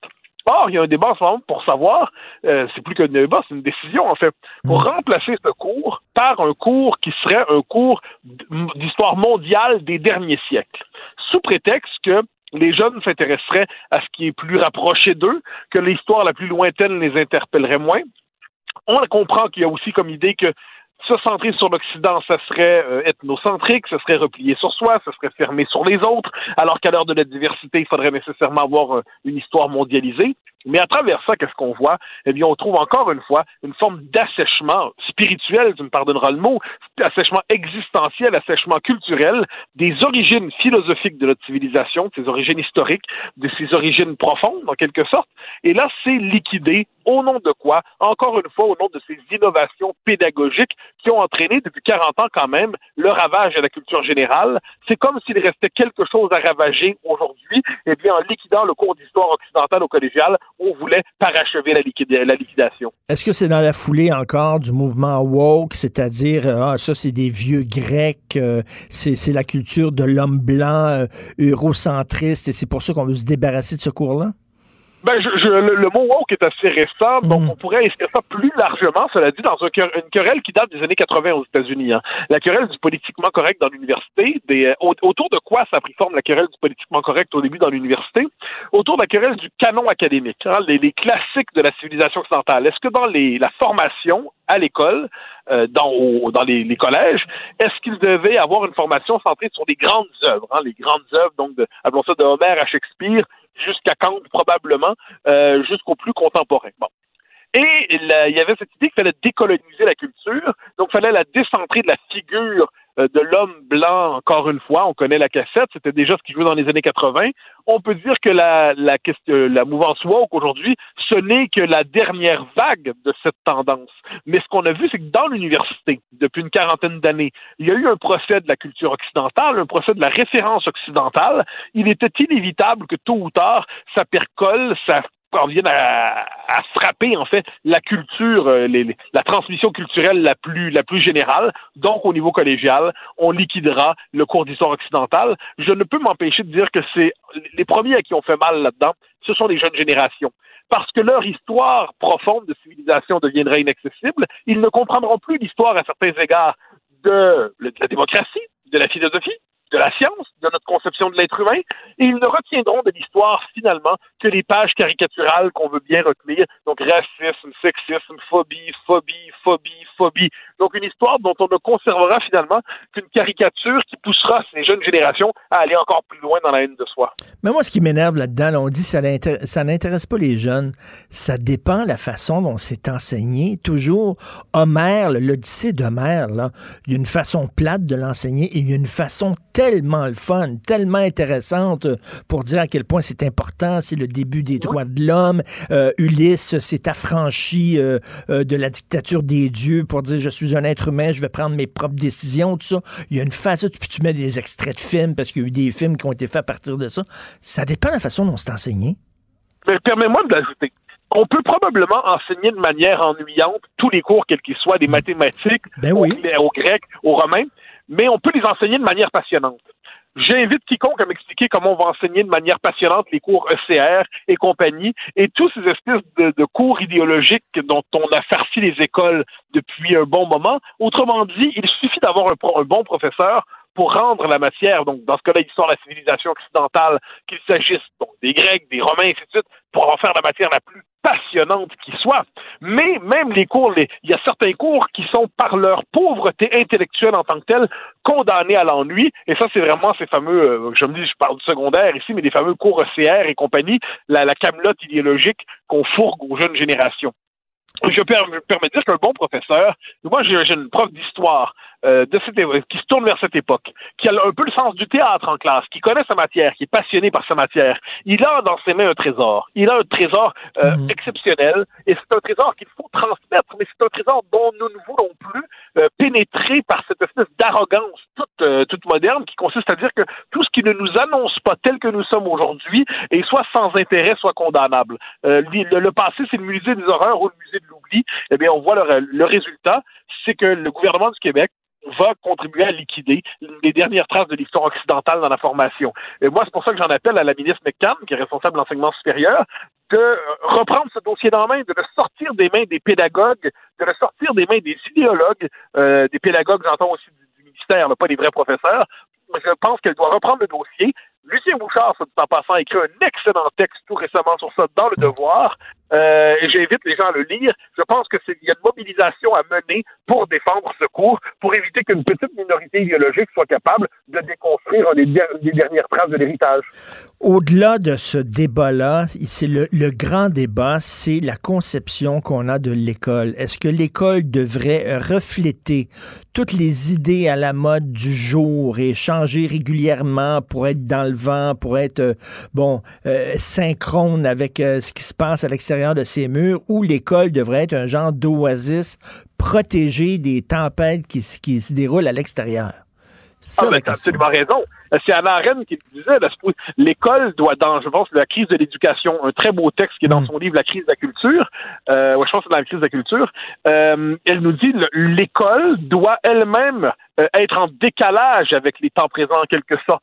Elle doit être conservatrice des vertus oubliées de l'humanité. Elle doit être conservatrice des œuvres qui ne viennent pas du présent mais qui lui parlent à partir d'un autre temps.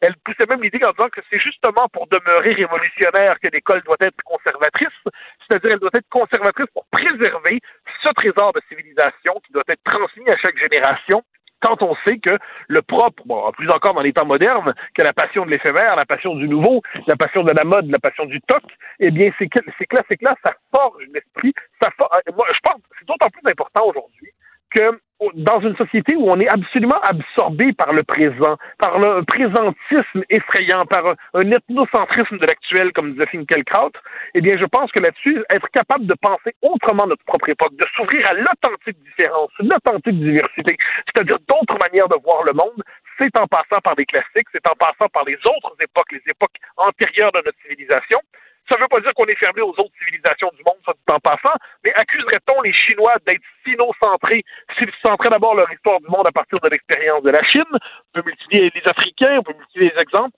Pourquoi les Occidentaux devraient-ils considérer que c'est en s'abolissant eux-mêmes qu'ils peuvent enfin embrasser l'humanité? Mais c'est qu'on baisse tout le temps, tout le temps la, la, la barre là, en disant, là, ben regarde, là, les, les enfants n'aiment pas lire, enfin, qu'on on, on, les fera pas lire en classe, ils n'aiment pas ça. Ben oui, mais si tu les fais pas lire, ils aimeront pas lire.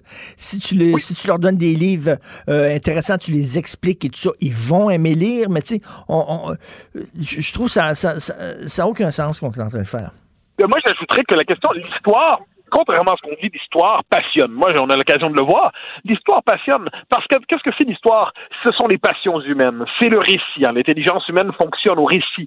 C'est des grands personnages. Quoi qu'on en dise, hein, aujourd'hui, la mode, c'est de vouloir abonner à des grands personnages. En depuis quelques décennies, non, c'est des personnages, c'est des volontés qui s'affrontent. Ce sont des choix euh, entre des options qui sont quelquefois tragiques.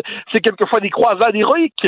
C'est l'histoire est le plus beau laboratoire qui soit. C'est le laboratoire des passions humaines. C'est le théâtre des passions humaines. Alors dire que l'histoire n'intéresse pas les plus jeunes, c'est tout simplement qu'on n'a pas été capable d'interpeller leur imaginaire. Et de ce point de vue, encore une fois, une fois qu'on a eu le contact avec les, les, les, périodes fondatrices de notre civilisation, eh bien, ça permet ensuite de mieux comprendre les débats qui traversent notre présent. Ne l'oublions jamais. Ben, tu sais, je sais pas si tu connais Joseph Campbell, mais tu sais, qui a écrit, euh, qui était quelqu'un qui a étudié les mythes, un intellectuel américain, puis qui, qui démontrait à quel point Star Wars était inspiré des mythes euh, grecs anciens, tout ça. Là, veut dire, euh, le, le, les films de, de fantasy que les jeunes aiment, le, le Seigneur des Anneaux et tout ça, veut dire, tout ça, c'est inspiré, ça, ça puise sa source dans les vieux mythes, dans les grands mythes. Donc, je, moi, Ben, je trouve que ça... c'est fascinant. Dans Tolkien a puisé dans les légendes nordiques. Tolkien était un érudit. Et tout, tout l'imaginaire aujourd'hui, effectivement, de la fantasy, et ainsi de suite, l'espèce de Moyen-Âge euh, fantasmé, eh bien, ça puise dans les mythes archaïques de l'humanité qui ont souvent été formulés de première manière et de si belle manière dans des, des, textes fondateurs qu'il n'est pas inutile de revisiter. Donc ça, et, la, la- il y a, la, y a la, Grèce mythique, comme ça, il y a la Grèce des philosophes, il y a Rome comme expérience historique. C'est passionnant, Rome. Alors, quand même cet empire qui euh, était le plus puissant du monde et qui jamais ne devait tomber, même le plus puissant empire du monde est tombé.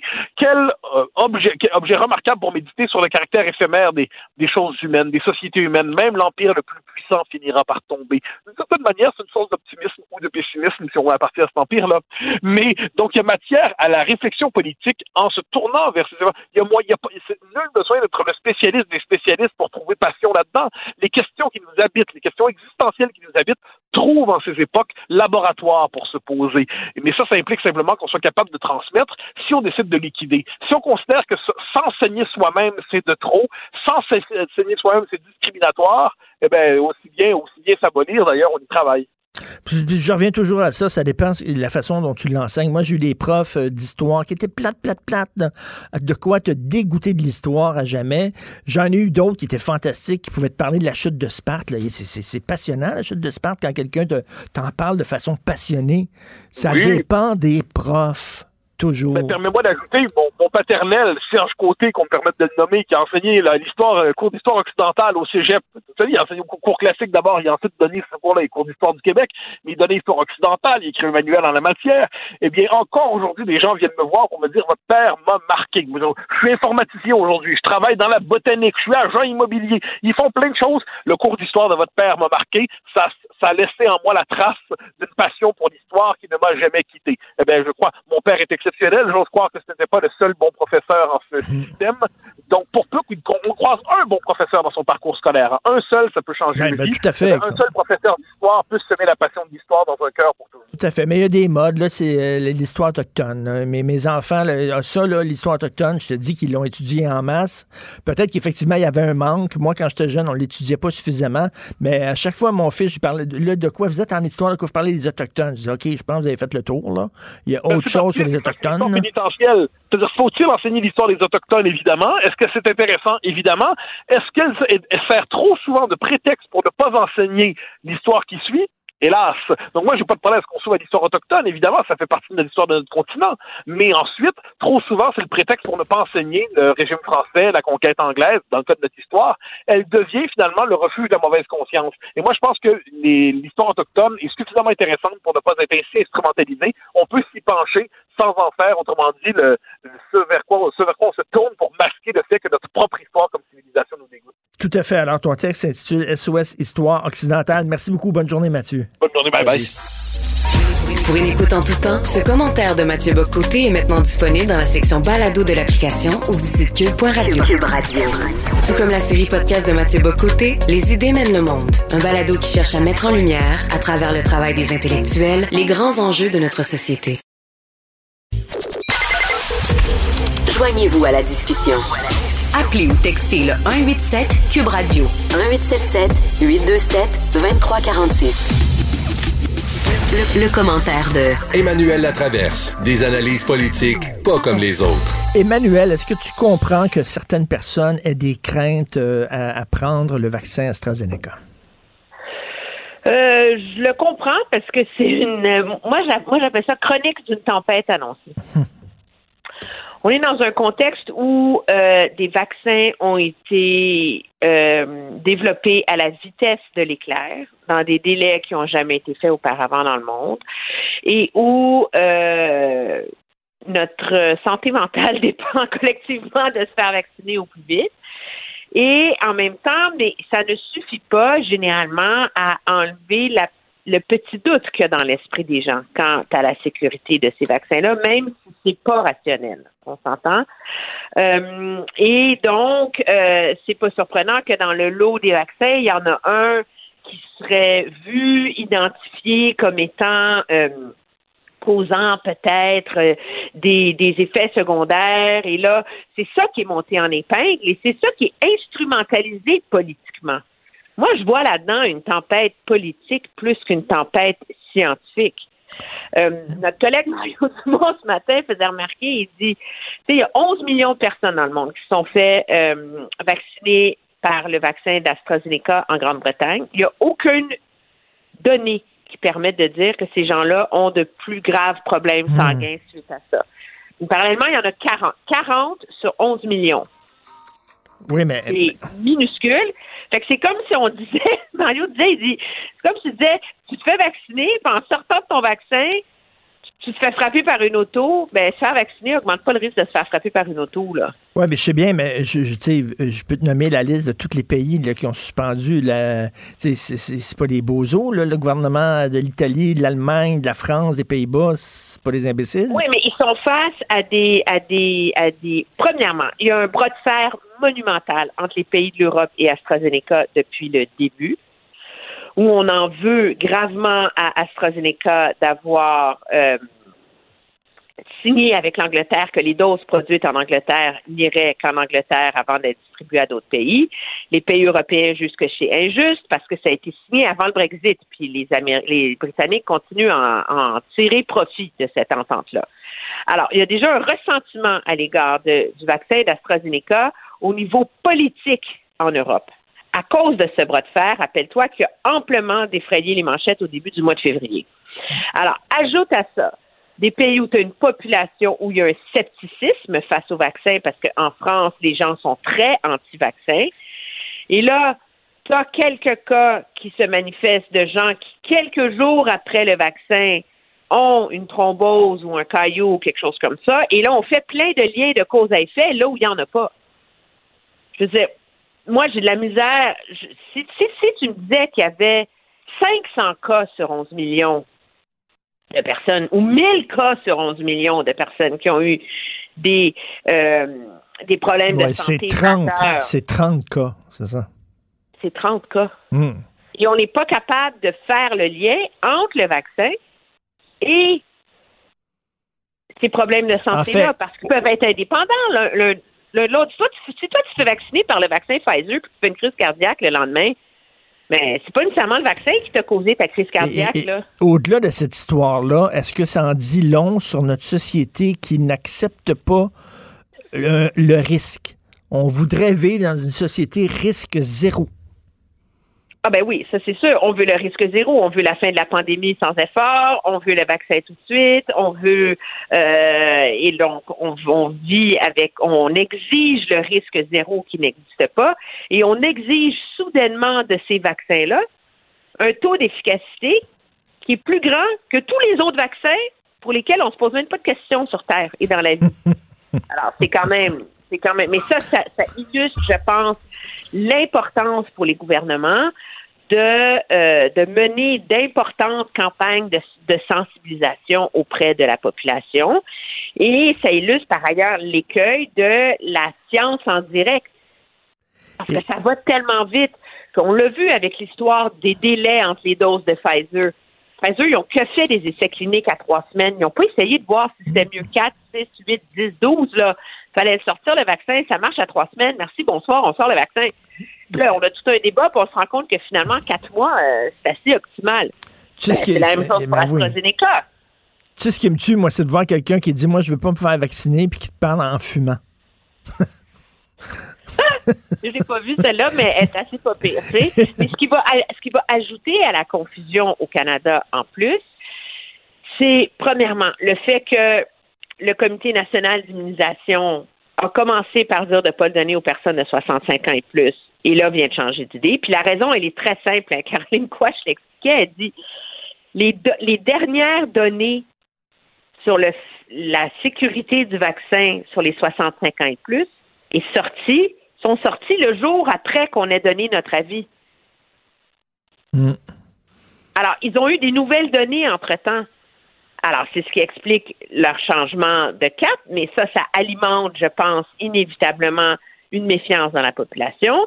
Puis ajoute le fait que pour des raisons qui n'ont rien à voir avec la sécurité, Jason Kenney en Alberta vient de permettre aux gens de choisir leur vaccin, ce qui n'est pas le fait au Québec. Et là, euh, Pourquoi? Parce qu'il y a un fort courant de conservateurs sociaux, anti-avortement, Hmm. très catholiques en, en Alberta.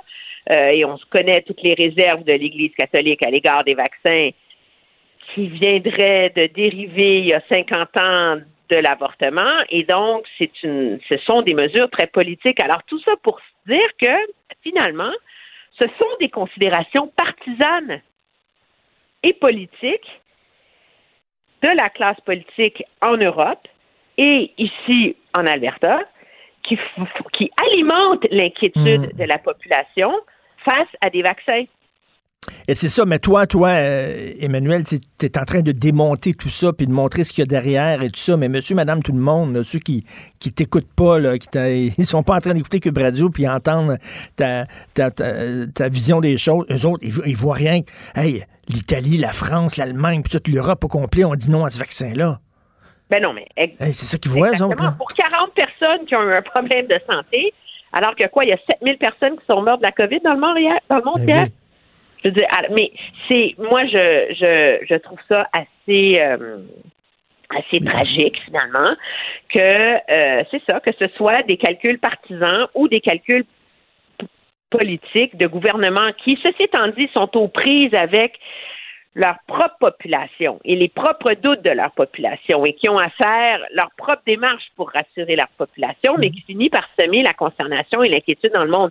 Puis la réalité, c'est que moi, je vais prendre le vaccin qu'on va me donner, puis c'est ça. Mais il n'y a personne qui va me faire à croire qu'il ne préférerait pas avoir le Pfizer ou le Moderna, tu sais. Hmm. On va prendre celui qui va nous, qui vont nous donner. Mais si moi, je me pointe au centre de vaccination puis qu'ils me disent c'est Pfizer, je vais être là, yes! c'est inévitable, là. Parce que, euh, parce, à cause de cette mauvaise presse, à cause du fait que l'être humain n'est pas quelqu'un de totalement rationnel, là.